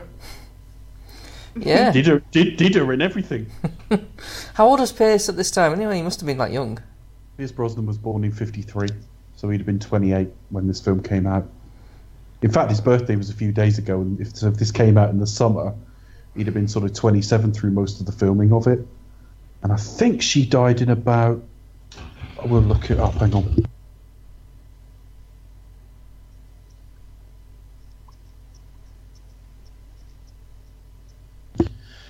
Right, Cassandra Harris was born in 1948, but very late in the year, so she'd have been about 32 when this came out. She died in 91 of ovarian cancer at the age of 43. She'd had her birthday about two weeks before. She married Pierce Brosnan when she was about 32, so the year before this, or sorry, 31, because her birthday's at the end of the year. And they were together 11 years after that. And Charlotte Brosnan died at 42. Of she wasn't his biological son, but I think he had. Well, she took his name, and I think he adopted her. Uh, she was born in 71 and died in 2013 at 42. That's got to be rough. Watching your kid go through what you Mm. watched your wife go through. Yeah, sometimes you don't realise things like that, don't you? About what celebrities go through at times. Well, they just put their people as well. They've they've got real lives and real difficulties. I Mm. mean, even even slightly less important things like him losing the Bond role in '86, that will have upset him. You know, he's only a human being, and he was with this woman quite a long time, and he's he's now got children that are hers. You know, so yeah. If they'd have stayed inside and got it on, she might have been all right. But no, the, the beach was just too tempting. Yeah.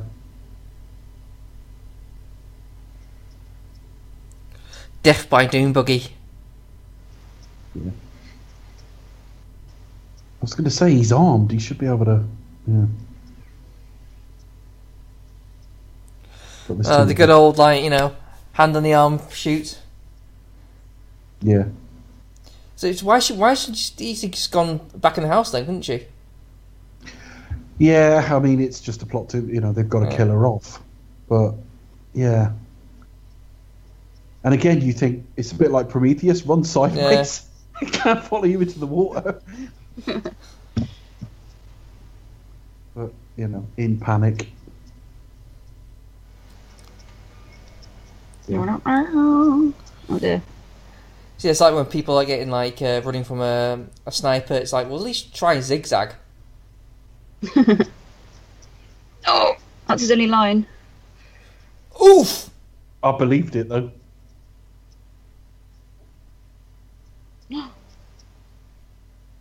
She blinked. Did she?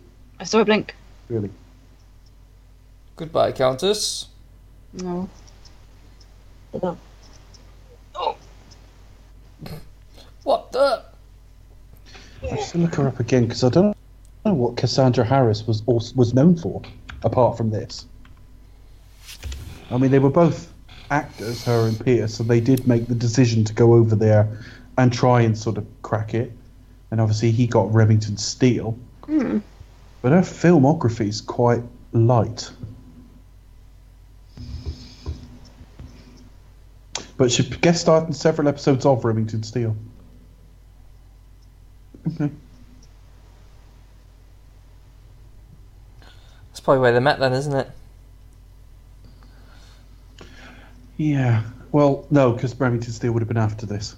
They, they met before, before that. Um, looking at it, she was married to first to the brother of Richard Harris, and he died in '86, which is possibly why Pierce ended up adopting them.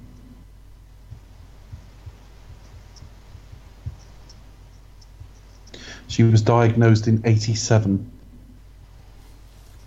So she was di- she was diagnosed 87 from when was she born 48 so she was diagnosed at about 38 which is just fucking awful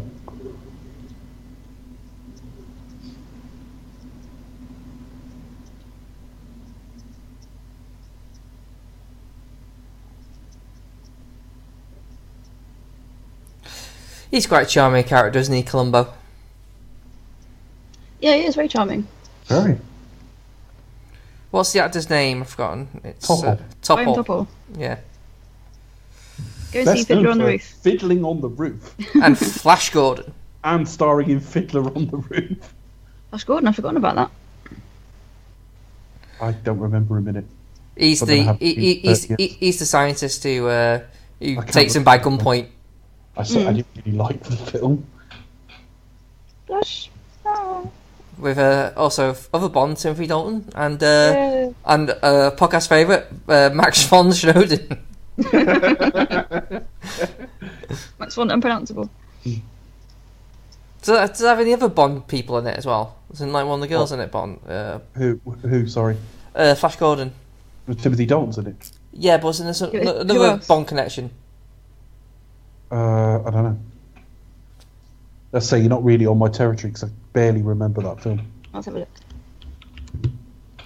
IMDb.com. Flash. I'm looking up Uh, Savior of the universe. I'm looking up the uh, looking it up now That's in Flap, Flap Gordon. Lorenzo Semple Jr. wrote it. Brian Blessed. That guy who also wrote for Never Say Never Again. So there's yeah, so I recognise that name. A, uh, Oh, you also had uh, Porkins. He was in it. I'll go to Porkins. hey, Quite why do they call you Hawkins? R- uh, Robbie Coltrane had a small part in it, but not. Oh, really? Yeah, Man at Airfield. It probably just looks small because of his gut. it, was, it was far Peter away. Duncan. Is that from Blue Peter? Yeah, it is. Mike Hodges, who directed Croupier. Peter Wyngarde. Right, okay. Brian Blessed. Deep Roy's in it. Oh, really? Bobby Brown? Not the Bobby Brown, surely. really odd if it was. And Marky course, Mark and the Funky Funky Bunch. Before he was and, and of course, uh, the the megastar that is Sam J. Jones. Yeah, we've basically made this. Still don't know who that is. Fuck all. The guy who was in Flash Gordon. It was like actually his his role, and in Ted.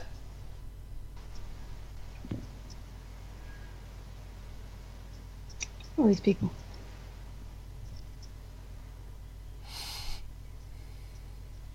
Okay, so is this where we're finding out that the villain is Kristatos? Well, I think he's been Yeah, told that, hasn't he? Yeah, but He's we're actually finding out it's true. Mm. Yeah, he's obviously working with, um, I call him Topol. Ooh. And again, you got you know Bond doing spying and using using his wits and using the environment around him. Like a lot of gun action. Oh, two guns. Oh no, not for much longer. Yeah, they were yeah decidedly on the um on the back foot here, aren't they? They're at a the gun disadvantage. show. Roger Moore is Ron Burgundy. I'm Ron This Oh, one- yourself, San Diego. This one also one of the tropes of the Bond series. They just have a big shootout, which I kind of miss. Yeah. Yeah, you don't see that so much now. Well, now? Daniel just shoots some one thing that's combustible. Yeah, Yeah, And nothing blows blows That's up. it. That that annoyed the piss out of me. That did. One shot precisely in the middle of where it needed to be, and bang. the biggest uh, non-CG explosion in cinema history Mm. No, impressive. because he shot a can Tizer or something. So after this, when's the last time we see like a shootout in the series? After I would this, say, I wouldn't say um, License to Kill, but did we see one before? um, You got a shootout at the factory at it the end, don't depends you? what you mean by a shootout, really. Because would you class the bit in Venice at the end of Casino Royale? They're, they're all sort of shooting at each other. Would Yes. you No, I mean like on the scale, you've got two different parties. You got um got Quantum as well. The uh, yeah. that hotel in the middle of nowhere. Oh yeah, Yes. of yeah. Is that where Craig shoots one thing and the whole thing blows up? Um, yeah, but he, he does he does shoot other people though. But it, it's kind of like we've we've kind of don't. It's normally Craig or whoever going it alone now, rather than um, like Craig gets a bunch of other people to kind of help him in the big. Craigie Craig and the Funky Bunch. Yeah. Well, now it'll be like Bond and friends, isn't it? So it'll be a Bond, M, Moneypenny. Yeah. Bond and his civil servants. Civil Service Bond, buddies. Bond and Co.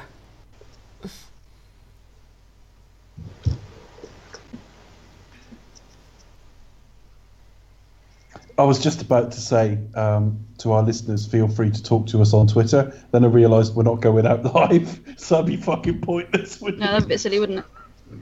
I think it's because Ken Mioza's just said listeners like us are there in spirit on the airwaves with you three now. Oh, thank So, you, Ken. Um, just a reference to the fact that obviously a lot of fans are, are kind of absorbing this tonight. Mm. Um, so they, they kind of. I, I, I dare say there were fans that would have found this difficult to do tonight because of being upset about it all. Um, so yeah, we, we do understand that, and so hopefully we're, we're doing this some justice. We wouldn't want to do a humorless show, but we do want to give him his due as well. Yeah, we've got nothing but like love and respect for the guy, no Yeah. matter what. Yeah, no, of course. Uh, genuinely, everything I've ever said about the guy, I love the guy. I really do.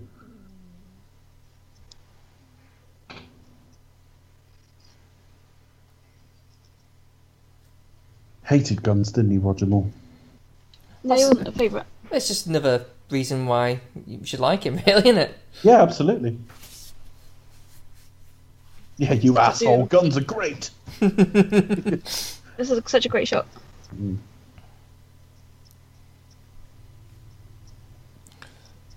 Yeah, he was always uncomfortable doing the hard edge stuff, though, wasn't he? He was. He's very uncomfortable with all this. This shot's quite iconic. That's that very cool. one there. I've seen that in oh. quite a lot of stills in different places. And then you've got this, where he's basically been shot in the shoulder, which it, it's quite well thought through. Yeah.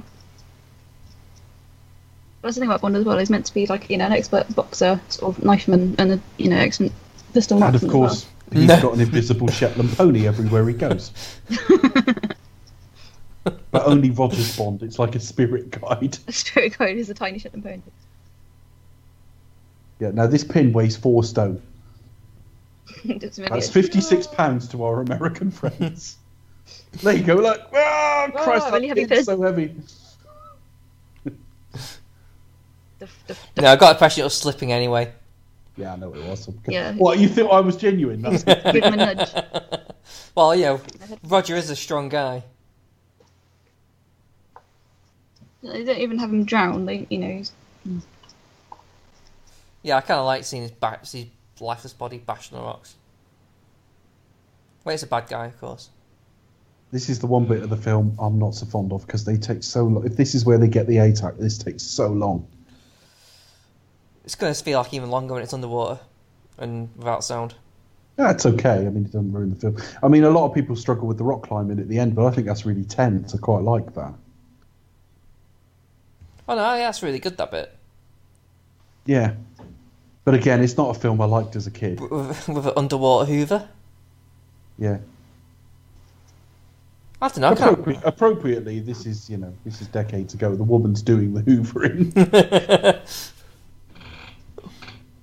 yeah, tired of this seabed. yeah. She, I got his dinner ready though. she, Well, you know, it's yeah, well, yeah. It is midday, to be fair. So, oh, she's smiling. Yeah, this is also impressive because I mean I imagine some of that's done in water because that'll be a stunt double. But anytime you see a close up of Melina, she's not in water. No, it's a very sort of piece of trickery, isn't it? It's Yeah, all kind of done in slow motion, and the bubbles aren't real. And yeah, it's all sort of yeah, sort of a second pass over the film to put that effect on. no, I think that's really clever. It's really really clever. And you wouldn't know as well, uh, unless you. There's know only were looking out one shot in this film where I think I know they're not underwater, uh, and I'll point it out later because when they're when they're tied up and dragged along, he he's trying to get them loose, and you can just see from his eyes he's not looking through water. No. But that's not something you can fake. It's not really his fault.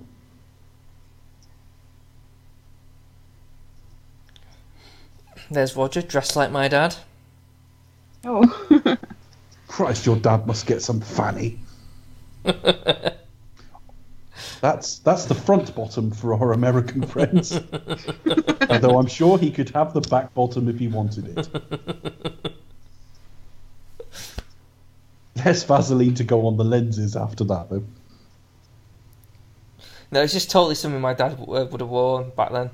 They probably still still got him knocking around. I think. He probably just puts it on for your mum now, in private. Do you want me to wear the pastel short sleeve shirt? Oh. They, they did mention mention to me like um, a year or so ago how like you can't get yellow shirts anymore. You know, you know, you know, there's- oh, you know, you know, you know, you know, like uh, You see what we're going through in England since Brexit, folks? yellow shirt, yellow shirt oh, this, this was this was before Brexit. really? God, Yeah. perhaps Brexit brings them back then, who knows? We can only hope. Dear. Can't get the yellow shirts. Would you want to buy a yellow shirt? Not really. well, there we are then. Clearly, there's no demand for them. Trying to relive his youth, where he was like James Bond. Can you get yellow underwater jumpsuits? Banana jumpsuits.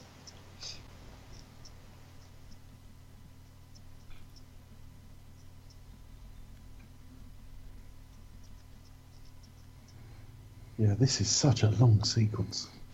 Yeah, I must say this sequence does tend to drag a little bit for me. It's the only bit that really does, but I can Yeah. see that with that and the rock climbing, which I probably wasn't that into when I was a bit younger.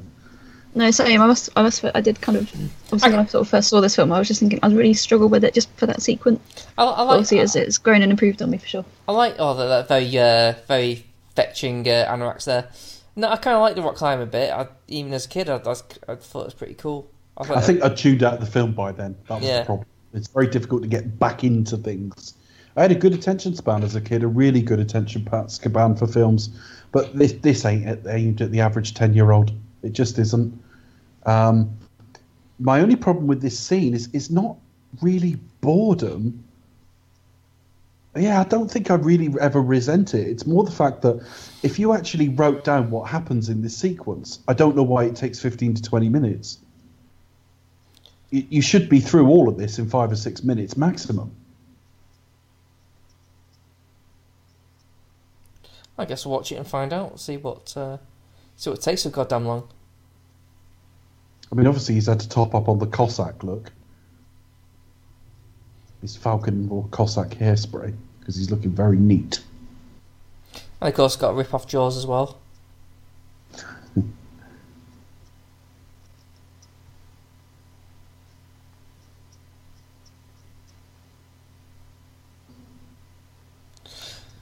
I mean, I know the speed and sort of timing of films has changed, but this strikes me as very slow for the even the early '80s. Just this section.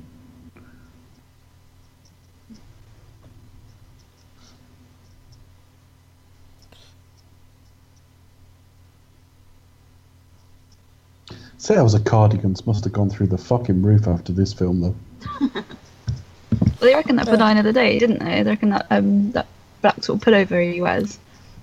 I think he looks like- all right in that, though. Don't like the film, but I think he No, looks it, all right. it, it looks very stylish all the way through, but yeah, it's Yeah. a shit film. Yeah, yeah. Craig Oh, can really? rock a cardigan. Yeah, Craig has though, and he's been rocking cardigans. He has quantum. Yeah. But even like uh, when he's not filming, he, you know, he does like a, a cardigan. I don't mind a cardigan. No, I go cardi every now and then. Just to scratch an itch, you know. Time to wear a cardi. Whoa.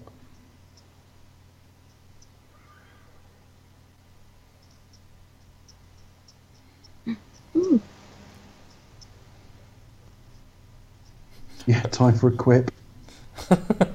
it's a great film. There's always time for quip. Yeah, that's right. I, I would, I, I, you would expect some in any Bond film, to be honest. You would. We haven't And that wasn't a film about bad one actually, in that he wasn't trying to be really funny. It was just a side, almost a sardonic take on their situation. Like, let's hope that was mm. the only one.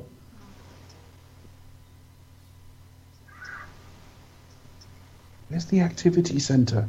it. Is it? It's over here by the building blocks and sandpit. Let me let me get my map. That's detailed, isn't it? That's very detailed. It's there. Oh, straight straight on, straight on. Straight ahead. Oh, that was easy. over there where it says attack. no, attack. ATAC.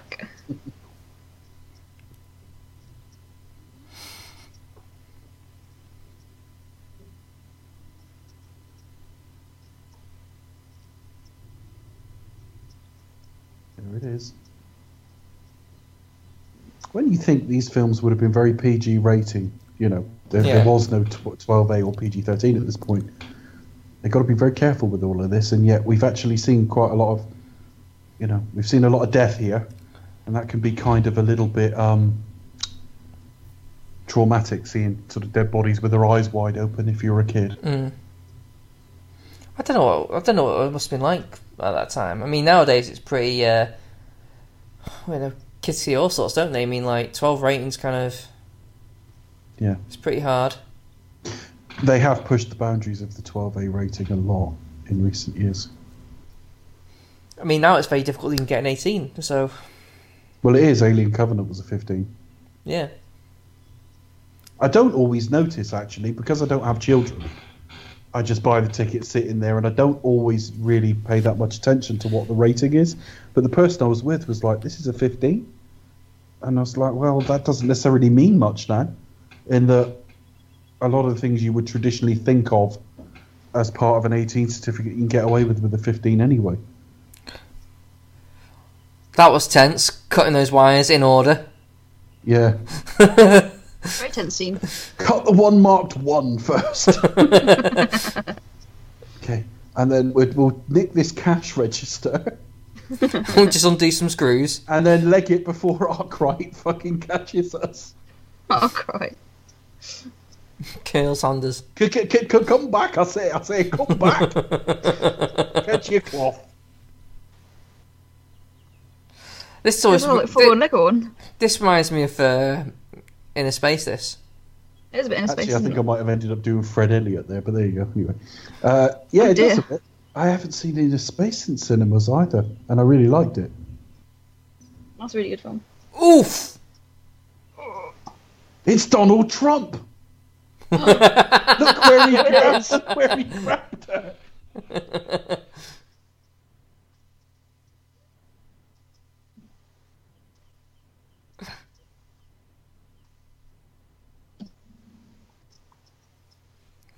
I'm not sure how that actually works.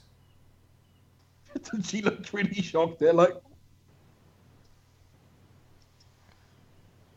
Oh, well, okay, whatever it is, it's a bomb. we don't care at this point. It's too long.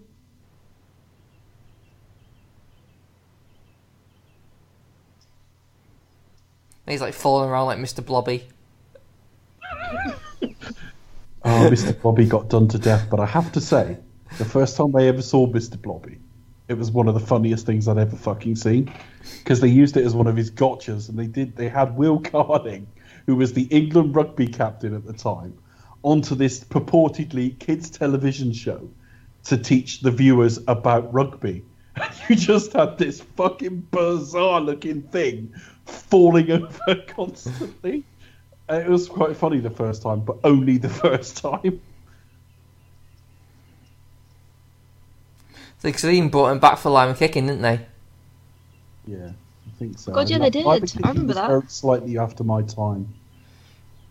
After Noel Edmonds was done with him, he was uh, Jimmy Featson's. Uh, Bitch. yes. bubbly, bubbly, bubbly. Bubbly. It's going back in the day. Yeah. That's a sign of how much we don't love this scene. we've Doesn't gone, like Mr. we've Blobby gone instead. everywhere during it, and we, we got all the way to Mr. Blobby before it finishes. it was just, just like sort of look at this big, big, uh, Yeah. this this massive Clumsy, suit just like yeah. just like falling over. It was just like, oh, Mr. Bobby. Oh, they made songs out of it and everything. They they milked it to death, and it wasn't funny, but the first time it was. Was that the It one? was- Was, that the one when um, Noel Edmonds cut his hair, cut his head for falling, I, or was that? I, I've, I've no idea, but I know that the first time we ever saw the character, it was as part of a joke, a practical joke, on like a celebrity who thinks he's appearing on a kids' TV show.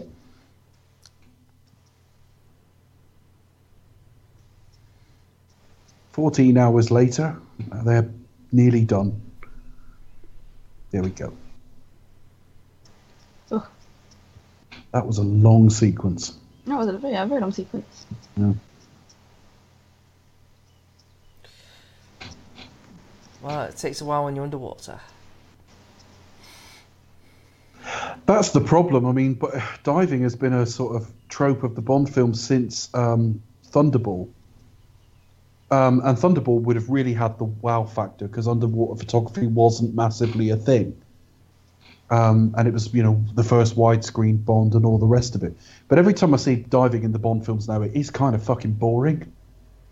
Like, how often is it actually? I And we got a Thunderball. Um, you've got this. Thunderball. Uh, wasn't there some in You Only Live Twice? Yeah, Oh, I I think dunno. I think there was something. And, the- and the very quick cave sequence. Um, there was some in. All doesn't Life, matter. License to Kill. There was there was something like that. Not huge amounts, I'm, but I'm trying was- to think now. Pierce Pierce uh, was in Tomorrow Never Dies. He dived down to Devonshire. Oh yes. Roger did it a few times. Roger did everything several times because he did several films. But there's obviously this one, and I can't think what else. There's one, A View to a Kill. He definitely dives because he's nearly caught up in that threshing fucking thing. Mm, terrifying. Um, I there's got to be some in The Spy Who Loved Me just by the nature of the type of film it is, but I can't remember the sequence now if there is. Well, he's in the car, isn't he, underwater? I know that. Yeah, um, Let's have a closer Sean, look. Sean did. Sean did a couple of times. I mean, it's not that often, but most Bonds have done it. Sean never skied. No, it didn't. We all watched. Uh, I don't know if Becca's seen it yet. Have you seen Becoming Bond yet? No, I haven't actually. No, Yes, and I saw it. I still need to see it. Yeah. Yeah, I liked it. I liked it a lot. When I saw clips from it as trailers, I thought, what the hell have they cast as Lazenby here? Because he looks nothing like him. And you, you, there's no way you'd believe this guy was a male model either. But actually, because the inserts are just filmed to illustrate what he's saying, and quite a lot of it's fairly comedic anyway, and the guy's got quite a funny range of expressions, it works really well. Yeah, it's always a bit wonderful because I think he's he's fairly unknown, isn't he? The chap, Josh. I can't think what his name is. Um, plays Lazenby. I've I don't think I've heard of him before. It's nearly all Lazenby talking. Oh, good. Well, I should hope so.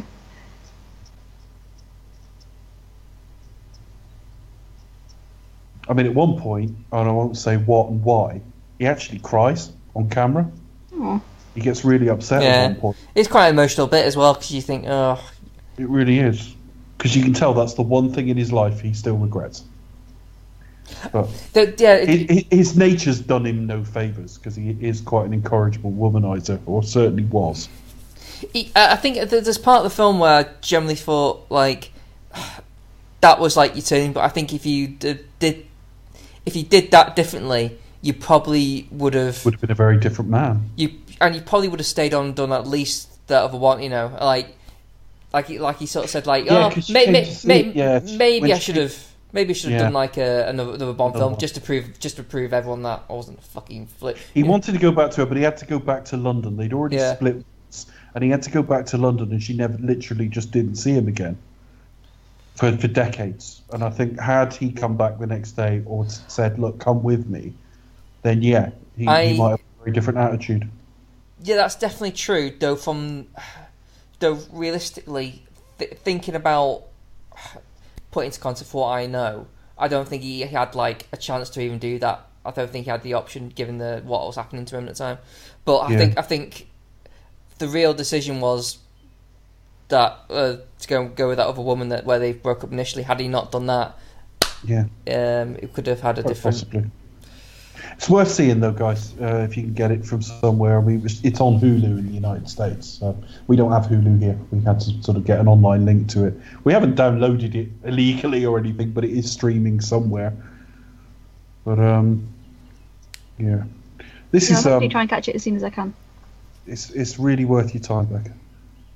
Uh, it's only about an hour and thirty-five as well, and it neither drags nor flies by. In the, it doesn't feel slight at ninety-five minutes. It No. covers a lot. Yeah.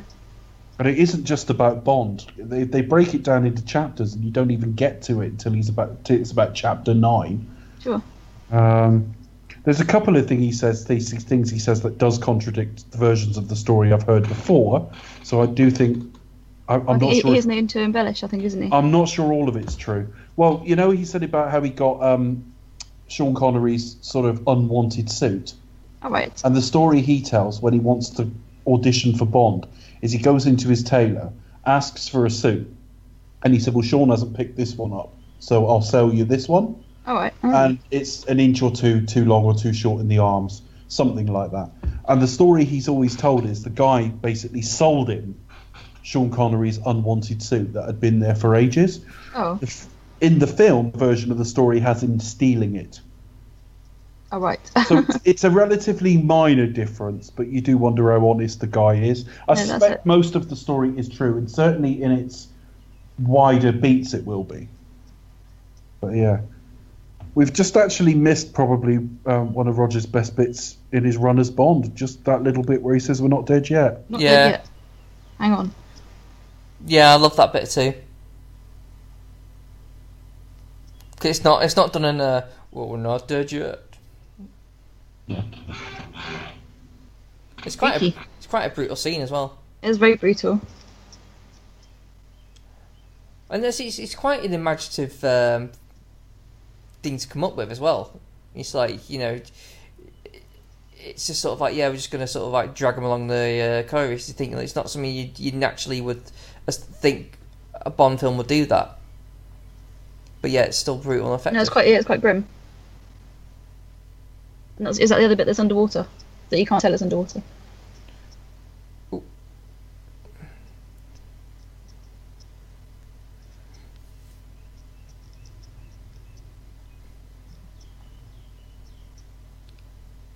Oof. Yeah, it's that very kind of very small insert scene there. Shock. Phew, that was close. You sound Doctor Who relieved. doesn't want a meal. Becca. Sorry. I hope Bond makes it. I hope he survives the end of this film, you know.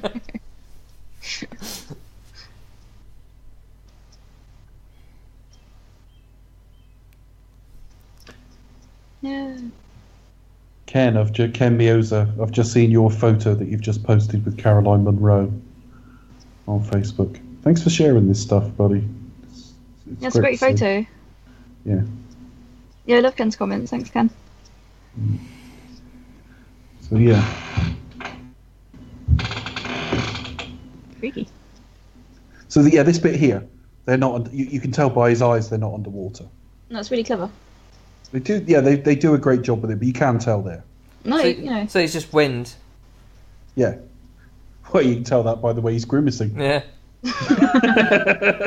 See it on his face. It's one of those great big powerful hand dryers that you get these days.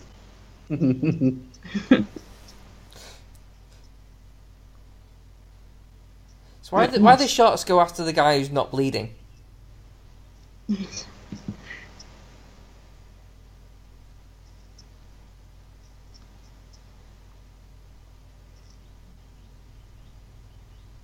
Mm, Are we get we're getting towards the bit where like the plot is completely turned on the testimony of a parrot. yeah, it's okay. Just for those of you listening, Becca is obviously contractually obliged to say, "Give us a kiss." Every time a carrot. Every time we say the word parrot. Oh,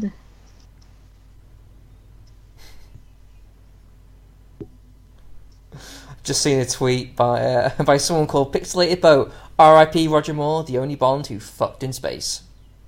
oh, he's not wrong.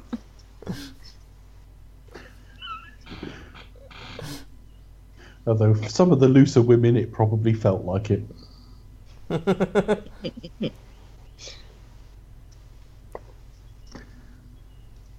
Bond who fucked in space. Ended up jizzing in his own face, but what the hell? Oh.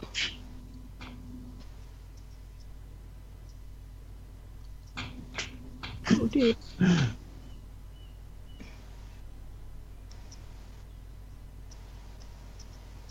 Yep.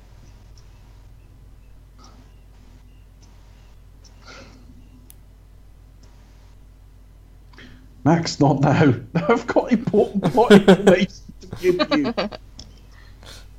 Oh no, Max, I've got exposition to deliver. Yeah. Six zeros, six zeros. Which one, Max? There's fucking loads of them.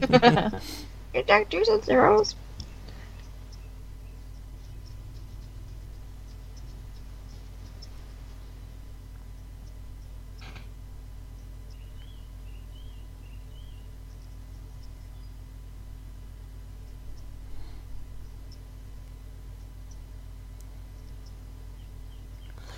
All that confetti going all over that food.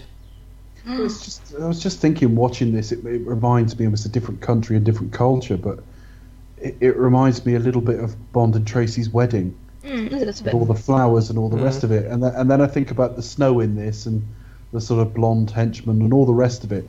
I, I kind of, and then I think, well, John Glen's first exposure to working on this series was Majesty's.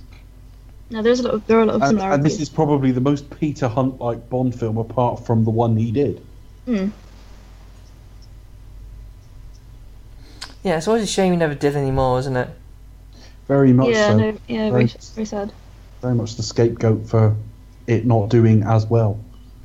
And it's It's very weird. and, it, and it's kind of I think uh, the I realised watching the the, the Lazenby film. Um, it, it, it, it, it, kind, it kind of like was receiving good buzz, and it was only like when L- Lazenby was acting a, a bit of a prat, Yeah, Well, he didn't help himself. and it was it, you know it kind of like everyone's kind of like oh you're not doing any more right well what's the point of going and seeing this one But then the- Yeah, but I mean, the other thing you've got to consider is a, a lot of theatres back then would have been like one screen, two screens, you know, Yeah. not very much. And it was the longest Bond film at the time, so you may may be getting into the range of there being fewer screenings. You've got one of the most famous actors in the world because of James Bond, admittedly, having left the part and been replaced by this guy who's the the, the press is going to be struggling to get a handle on because he's sort of only half cooperating. But then the thing that never gets mentioned when you talk about that film and its underperformance is it, it's released around Christmas and his wife is shot at the end. You know, it's Yeah. not The happiest. that- it's not the happiest of endings, but yeah, and it still did fine. But yeah, uh, you can see them panicking simply because it was a downward tra- trajectory as well. Because uh, You Only Live Twice didn't do as well as Thunderball, and then that film didn't do as well as You Only Live Twice. So yeah, you can understand it. It's a shame though because I think Peter Hunt's spin on a Bond film is is just beautiful.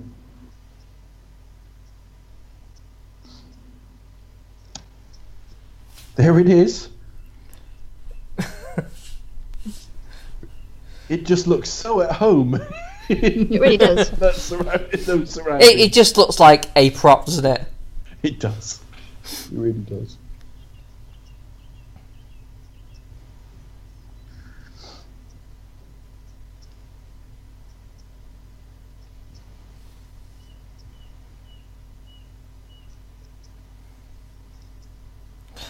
As you know, typical action scene: a fight at a church. Last stand. Smack down at the monastery. To be to be fair. I mean, like I know it's been kind of like slow with all the underwater stuff, but it is pretty. Like last sort of half is like action, action, action. It's a great film. It and, is, it- yeah. and, and yes, it is. It, it is. It is like two or three set pieces in a row. Yeah. It's like oh, it's, it's quite plotty the first half. Then it just goes like right, action, action scene, action scene. Yeah.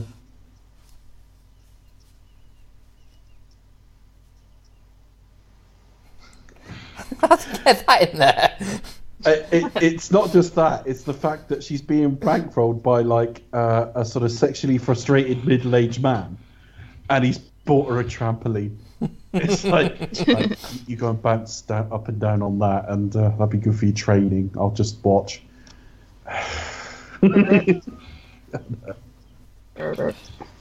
Things I'm pretty sure you like you wouldn't have trouble getting sex from like prostitutes and things like that. So why is he like, oh, really need to shag that ice skater?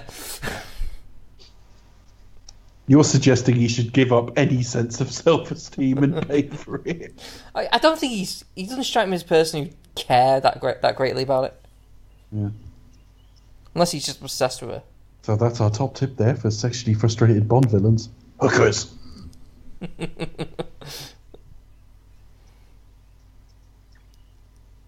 Yeah, why- why don't you become a pimp?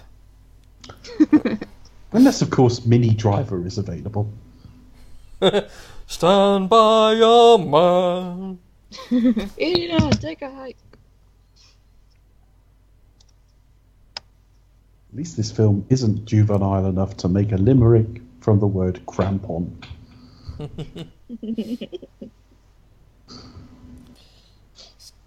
He's gone far, really, isn't he? That's quite a climb. That's like that's, that's almost like Tom Cruise in Mission Impossible too. Yeah, this film's better than Mission Impossible 2. Tune it down. this is a John Glen trope, isn't it? What? That. That. Oh, the jump. The, the yeah, the little jump scare with an animal appearing. You get it in uh, Living Daylights as Yeah. well. As well. Rocket Travolta. Not the racehorse, the Rocket Travolta. that doesn't. You don't get a racehorse coming out with a little gap in the stone. That's not what I meant. did he get an octopus as well? I can't remember because I don't Did- really pay that much attention to that. Oh, you, you get the tiger, Yeah. don't you? The tiger and goes Okay. sit. ta-"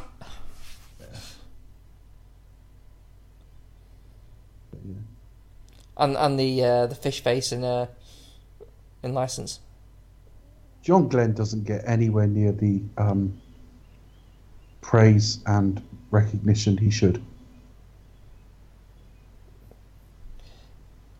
Uh, yeah, I think he's my favourite of the, of the of the directors. Well, when you think you've got License to Kill in your top three, you've got this in your top seven or eight. I forget where it was. Yeah, You've got The Living Daylights in your top five. Yeah. He's got three of about your top seven or eight Bond films. and all the others I kind of enjoy anyway. Yeah, I do think he's very hot and cold because I don't like his second and third ones much at all. I've got some nostalgia for A View to a Kill just because it was the first one I ever saw in a cinema, so I, I don't dislike it. But he did five films, and I really like three of them, which is a, a pretty good hit rate. But the mm. problem is the two I don't like, I really don't like. Ooh, Oof. oof. But in fairness, He fell The- so hard, his rock splintered. the, the the problem the problem with the ones you don't like, the director isn't the issue really. It's No. it's irrelevant. Um, I, I'm not. Yeah, I'm, I'm not convinced he is. Yeah, I think I think you're kind of right in that A View to a Kill's kind of pretty, and Octopussy has good action set pieces. I've never denied that. They really look like it's Roger Moore doing it, but you know the train stuff and all that is really actually well done. I've never thought Octopussy was worthless. I, I never have. I just. I've just never liked it. I struggle with it really badly, and he, he's too old by then. But you've of the five films he did, I think three of them are, are, are not just good, they're outstanding. But the 80s wasn't the most fashionable mm. decade, and I don't know. They just don't have the glamour of the '60s films, and so I don't think he gets the praise he deserves. Plus, he was seen as a company man because he'd been working for Eon since the '60s. So it's like an internal promotion, and it's not like getting a name director in, quote unquote. So, yeah, there's no doubt John Glen doesn't get the praise he deserves. And he's made a really confident debut here. And it can't be easy because, as much as Roger Moore was always uh, suggested as, as quite nice to work with, got to be a little bit intimidating being the man calling the shots when it's his fifth appearance. Mm. You know, it'd be quite easy to almost disappear inside the job. But, you know, he's really stamped. He's, he's very good at visuals, but he's more than anything else, I think John Glen's a really good action director on the evidence of what we see.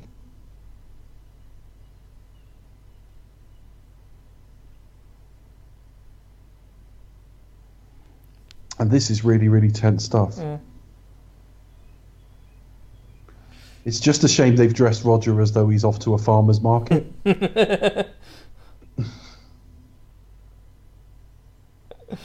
Well, I don't know what you expect him to wear. So yeah. Spandex. But I, I like the payoff. Like he just like throws like a uses one of those. um I don't know what you call it, but uses it as a knife. Yeah. I don't know what you do call them, but yeah.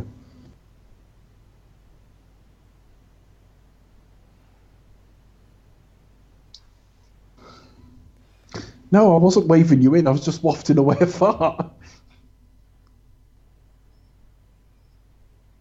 So yeah, that's really really tense because you do get a bit lost in the scene. It, it, mm. you do think any minute he's going to be falling to his death. Yeah. At the moment you think about it, that's not logical at all. But That's so dangerous. sorry, Becca. It's very dangerous, but then he does have the worst henchman in history. Wow. Yeah. So does every Bond Well, villain though. hang on a minute. The worst henchman in history. This is the uh, this is the series that gave us Elvis in Quantum of Solace, Oh, but with whose whose magical power was a wig. wearing a wig.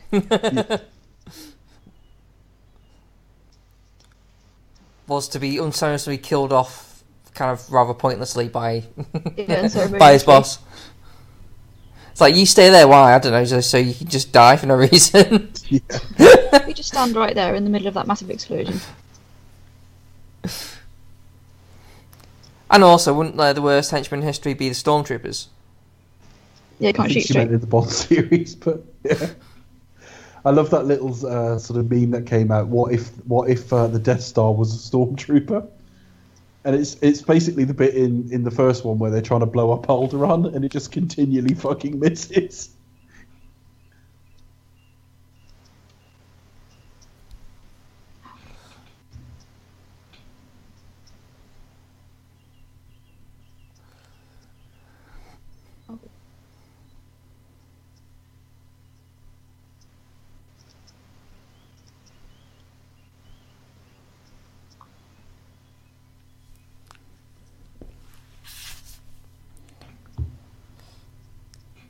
Quite a stylish looking henchman.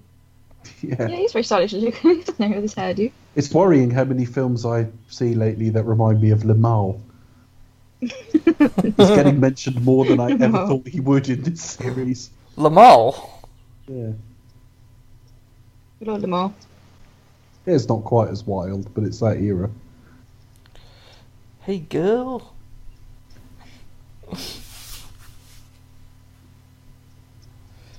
You're too shy, shy. Hush, hush. Oh, I just killed him. Oh, he's not dead actually. Not dead yet.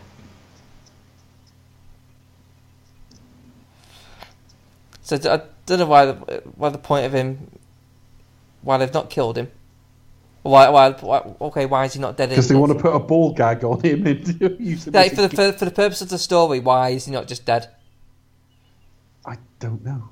It's, I, I can understand if they need information, but But they don't at this stage of the film.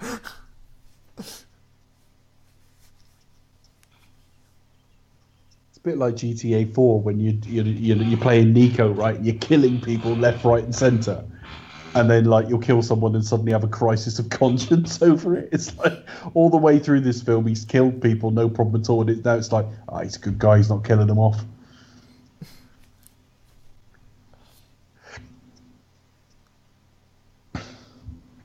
Depends what mood To be honest, in, I'm not that bothered about this bit now till Gogol turns up. 'Cause I just love Gogol. Gogol is totally what a little trickster.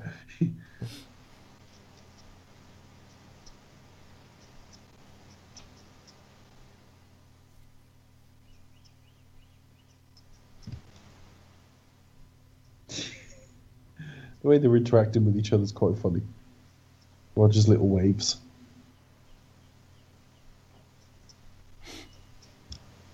He's going to buy an ostrich burger and then go and get, is. then go get some manure for the farm. Oh, our missus.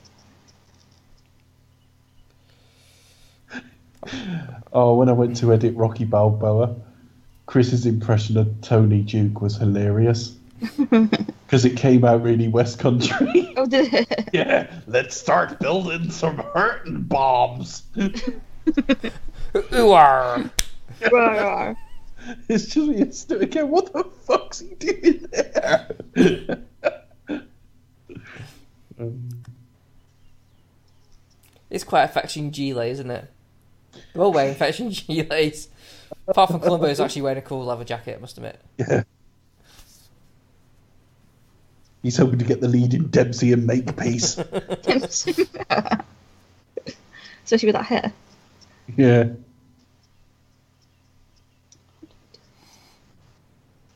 Okay, he's totally like he's off to the disco afterwards. Shh, they're sleeping. But not really. He's awake. Men protesting in Greek. Protesting in Greek. Protest in own language. Columbo ordering in Crete, in Greek.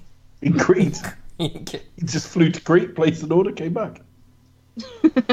Sneaky. You're so sneaky. Ah, yes.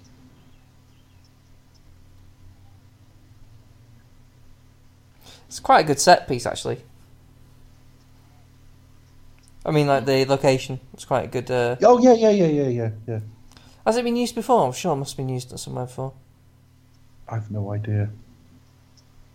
I don't know what the proportion of sets to location is on this either. Like. It's Postman Pat. And uh, Gogol dressed gesturing him for him to go down, not not for the first time. Lovely view. that is, yeah, that's quite fun as a set piece. Just walk up behind them and that's it. Oof! Oof. That's an oof moment. Surprised Roger's not not done his um, grab something and then kick someone. Yeah, he probably complained to the director, didn't he? Where, where's the bar I'm, so I can sort of suspend myself from and kick people? Oof. That was a big oof moment. That's convenient having that bed there. yeah.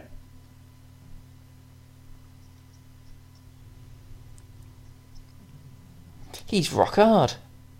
He is a bit. Yeah, don't mess with him. Imagine having abs that strong. It must be like. Abs of steel. Fruit! oh yeah. Yeah, that's. Oh, tripped.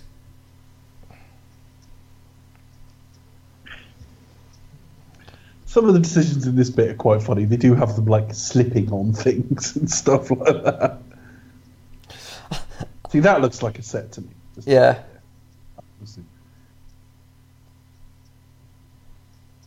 Some of this has a bit of Pinewood about it.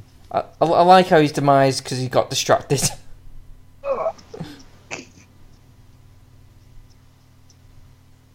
Gogol's ta making a right meal of landing there, isn't he? He really is. Fucking You about look- 200 yards away half an hour ago. He look, looks kind of smug coming down there as well. Yeah. Oh. Do you think he oh, had to finish his blowjob before he landed? He almost shuts the door in that other bloke's face. Aha, too late. But you know, Glad I bought this thing now. Yeah, she never actually finds it anymore, does she? Oh no, yeah, she fi- fired it at that one guy. Mm. just Be, pre- be prepared grapes. to do too good. Good shot. All right. She's probably feeling a bit miffed now. I was like, fucking hell. Yeah, don't that, that, don't tell her. Do not say who that guy is to her because she'll be fucking furious. oh no! Whoops. I'm glad we you know scout it all the way just to be sure. Just to make sure it does The destroy. Fisher, the Fisher Price uh, till has been destroyed. I know. Fisher Price. I know. That shitty eating grin Roger does. You don't have it. I don't have it. No, I don't have it. You don't have it. But they don't. And now we're both going to have sex, just not with each other. They don't can be beautiful. why not?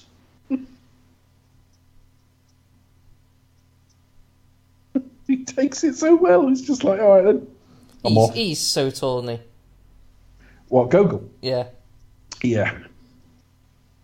I think you see that. Well, you see it from Russia with Love, but having said that, Lotte Lenya was tiny. Yeah, she was like, quite petite in real life, wasn't she? Yeah. I don't even think she was five foot. Stay two in your handbag. Oh. Yours only, darling. That's so cheesy. we are getting to like the worst part of the film now. Oh, definitely. but it's just uh, how many films in a row now? I think I said head of state at the time. The British Prime Minister's not our head of state, but you're patching Bond through to somebody really important, and you're not checking what he's up to. That's the whole point of it, though. And the thing is, once I could understand. they should but- know that generally. I mean, he he's gonna be on the basically job in with the previous film he fucked live on camera to the White House. the previous film he fucked in front of like the major people in MI5 or MI6, sorry. Uh, the previous film he fucked whilst on the phone to M. You think by now they might think when he finishes a mission he tends to get laid. It's like, should we just keep it, keep the call private for, at first, and Yeah. then go to the. Yeah, ring him up. If he's available, we'll ask him whether he's free to be patched through to the Prime Minister, who's cooking faggots or something.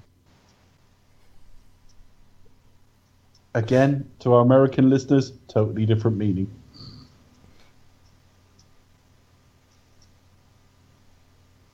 Yeah, it's like a like well, fag and cigarette, isn't it? As well. Yeah, but faggots are a food. Yeah, maybe. I know. Um, I didn't realise Janet Brown was dead. I didn't, I didn't Oh. find that out the other day. Died five, six years ago. I didn't know that.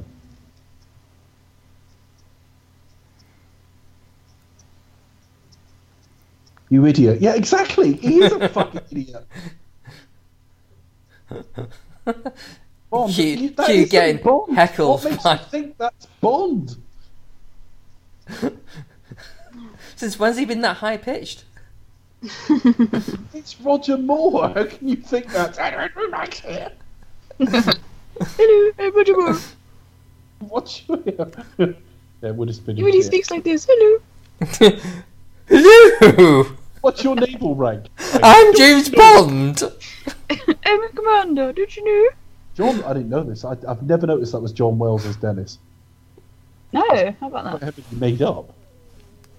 Doesn't look like him. He looks like Dennis, funnily enough. I can't sing. Really? Kept that quiet. Yeah, I won't be on going on Britain Got Talent sadly. So yeah, that was Furious Only. Right, I know no one who goes on it's got any fucking talent. You wouldn't have any problem.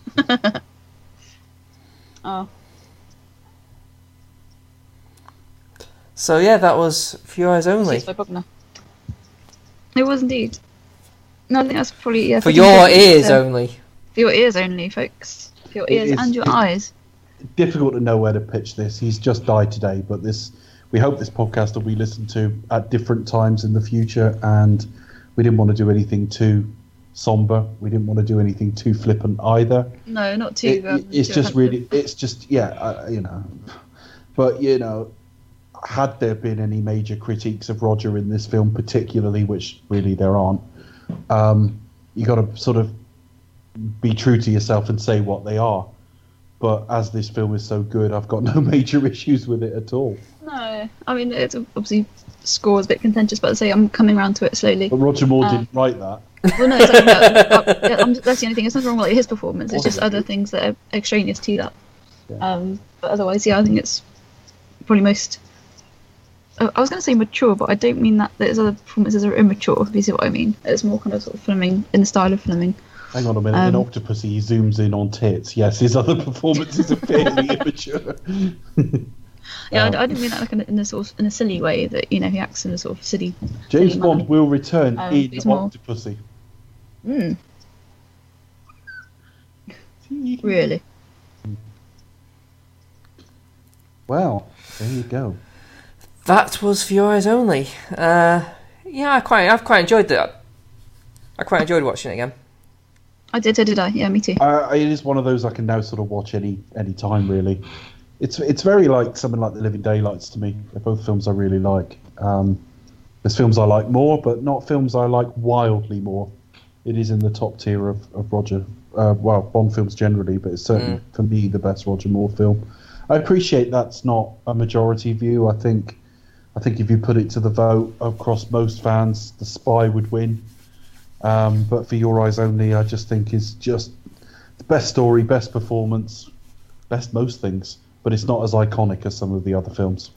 Yeah, a few people might say, "Oh, that's the boring Roger Moore film," which I can understand their their view in it, but it's it's just it's compared to his other stuff. So I think if you generally like Roger for being like a bit more like uh, si- silly and wacky and, and, and that, then this would be well, like if this a bit- is a if this is a course correction from Moonraker, if you love Moonraker, you might resent a course correction.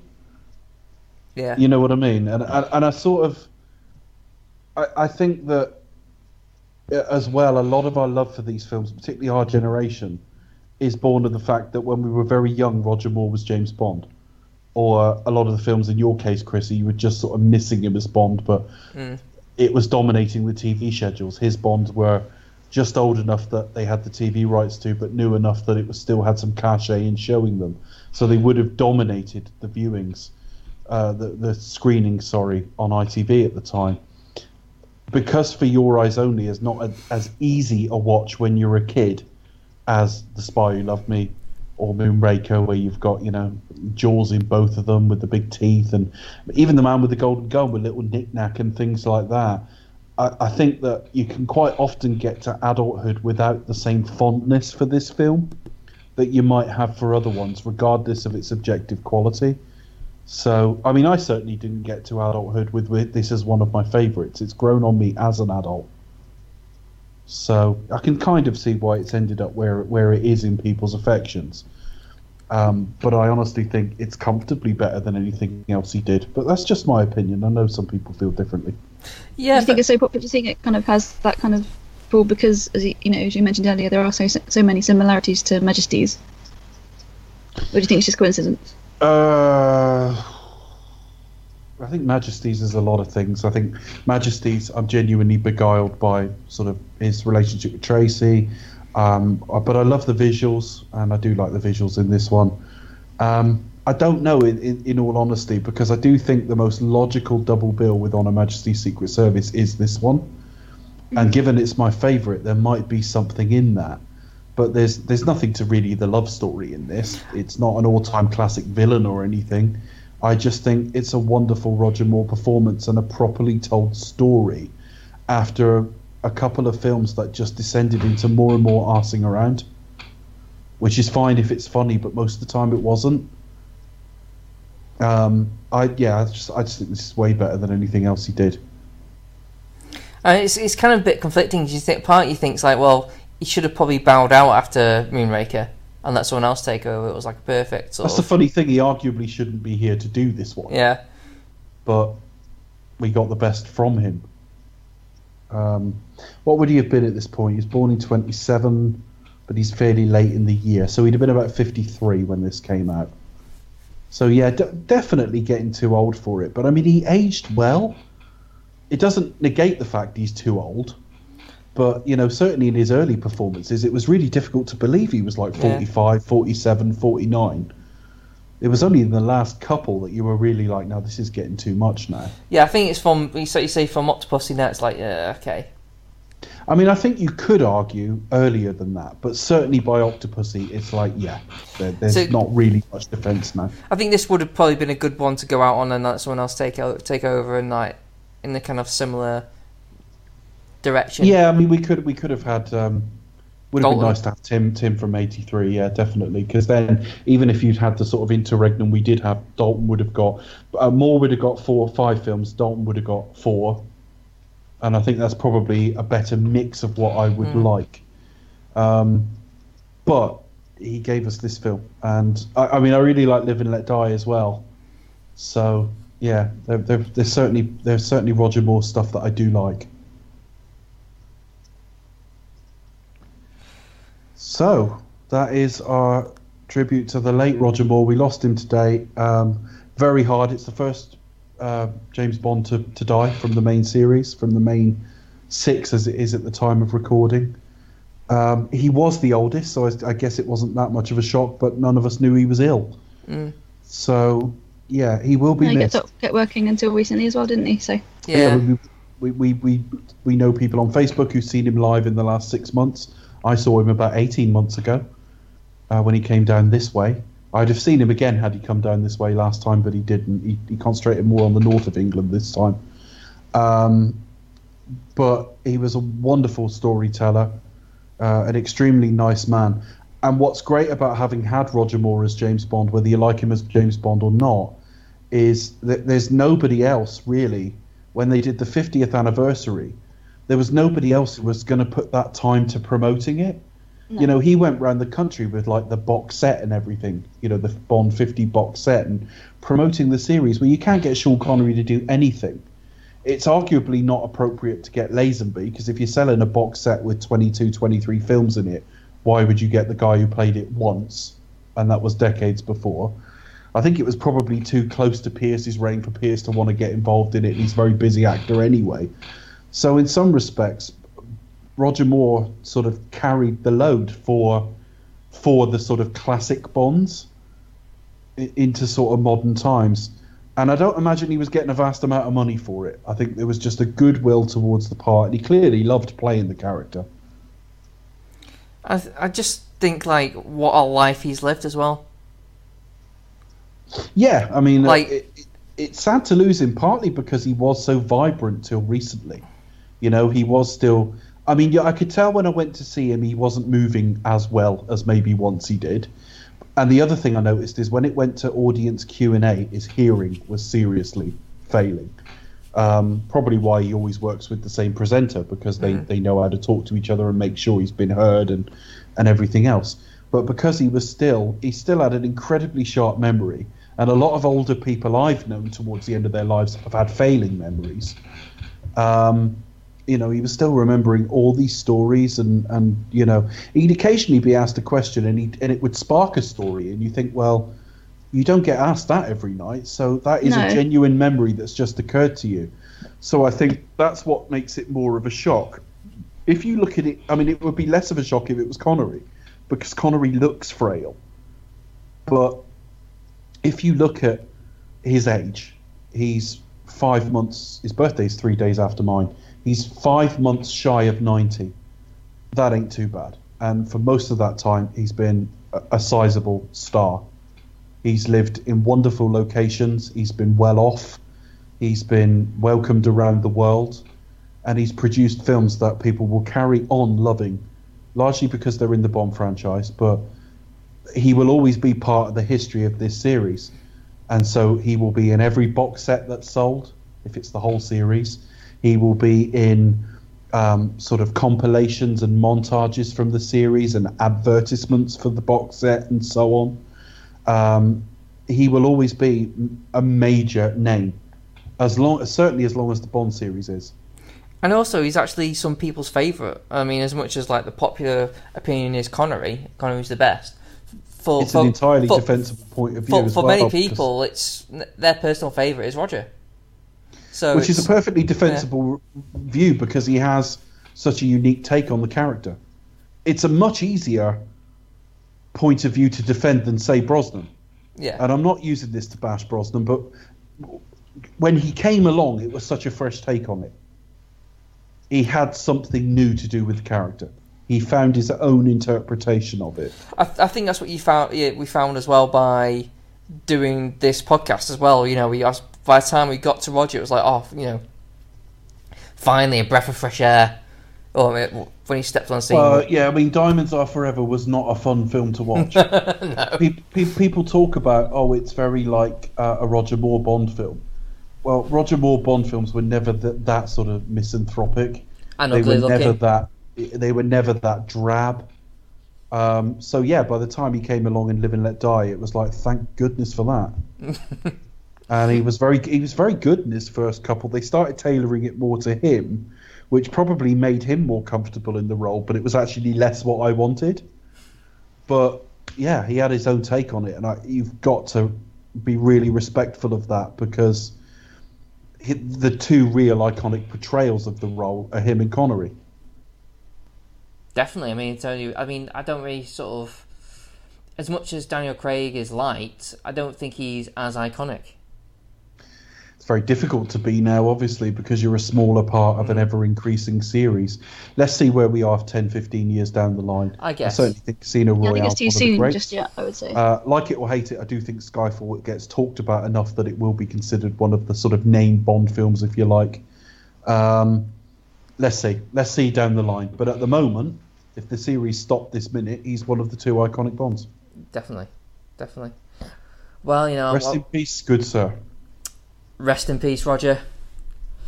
Well, You'll you be will be missed. missed. Yeah, huh? Said at the same time. uh, yeah, um, very sad news, but um, huge, huge amount of respect and just what what a Genuine life, affection. what a life, yeah, definitely. what an achievement as well. What what like the amount of stuff this guy's done. We'd all dreamed to do like a, a fifth as much, you know what I mean? You know, so it's I yeah. think also Daniel Craig would tell you it's not easy to be in the public eye for this long. No, in this role. not. You know, the, how different it was in the 70s and 80s, I don't know, but we still had the gutter press then. Um, and yeah, to be 12 years in one of the most famous parts there's ever been, if not the most famous, not necessarily the most successful, but certainly possibly the most famous. That yeah, and to finish it in such good humor about the whole experience is a great testament to the man. Yeah, some achievement, I think. Okay, that's it for tonight, I think, folks. What's next? Um, well, Creed. We're going to finish off Rocky. Okay, so we've got to finish off Rocky. That'll be out um, probably by the weekend after this show, or we'll get this edited as soon as we can. Um, obviously, we normally put the commentaries between series, but different circumstances tonight, folks. Yes, this is a kind of one-off special. Yeah, I think we feel like we kind of have to, don't we? You know, it's it's Yeah, understandable why. It's an exception. Yeah. Uh, Okay, so that's good night from me. It's And good it- night from him. And it's good night from them. I think that works, doesn't it? Uh, good night. Good night.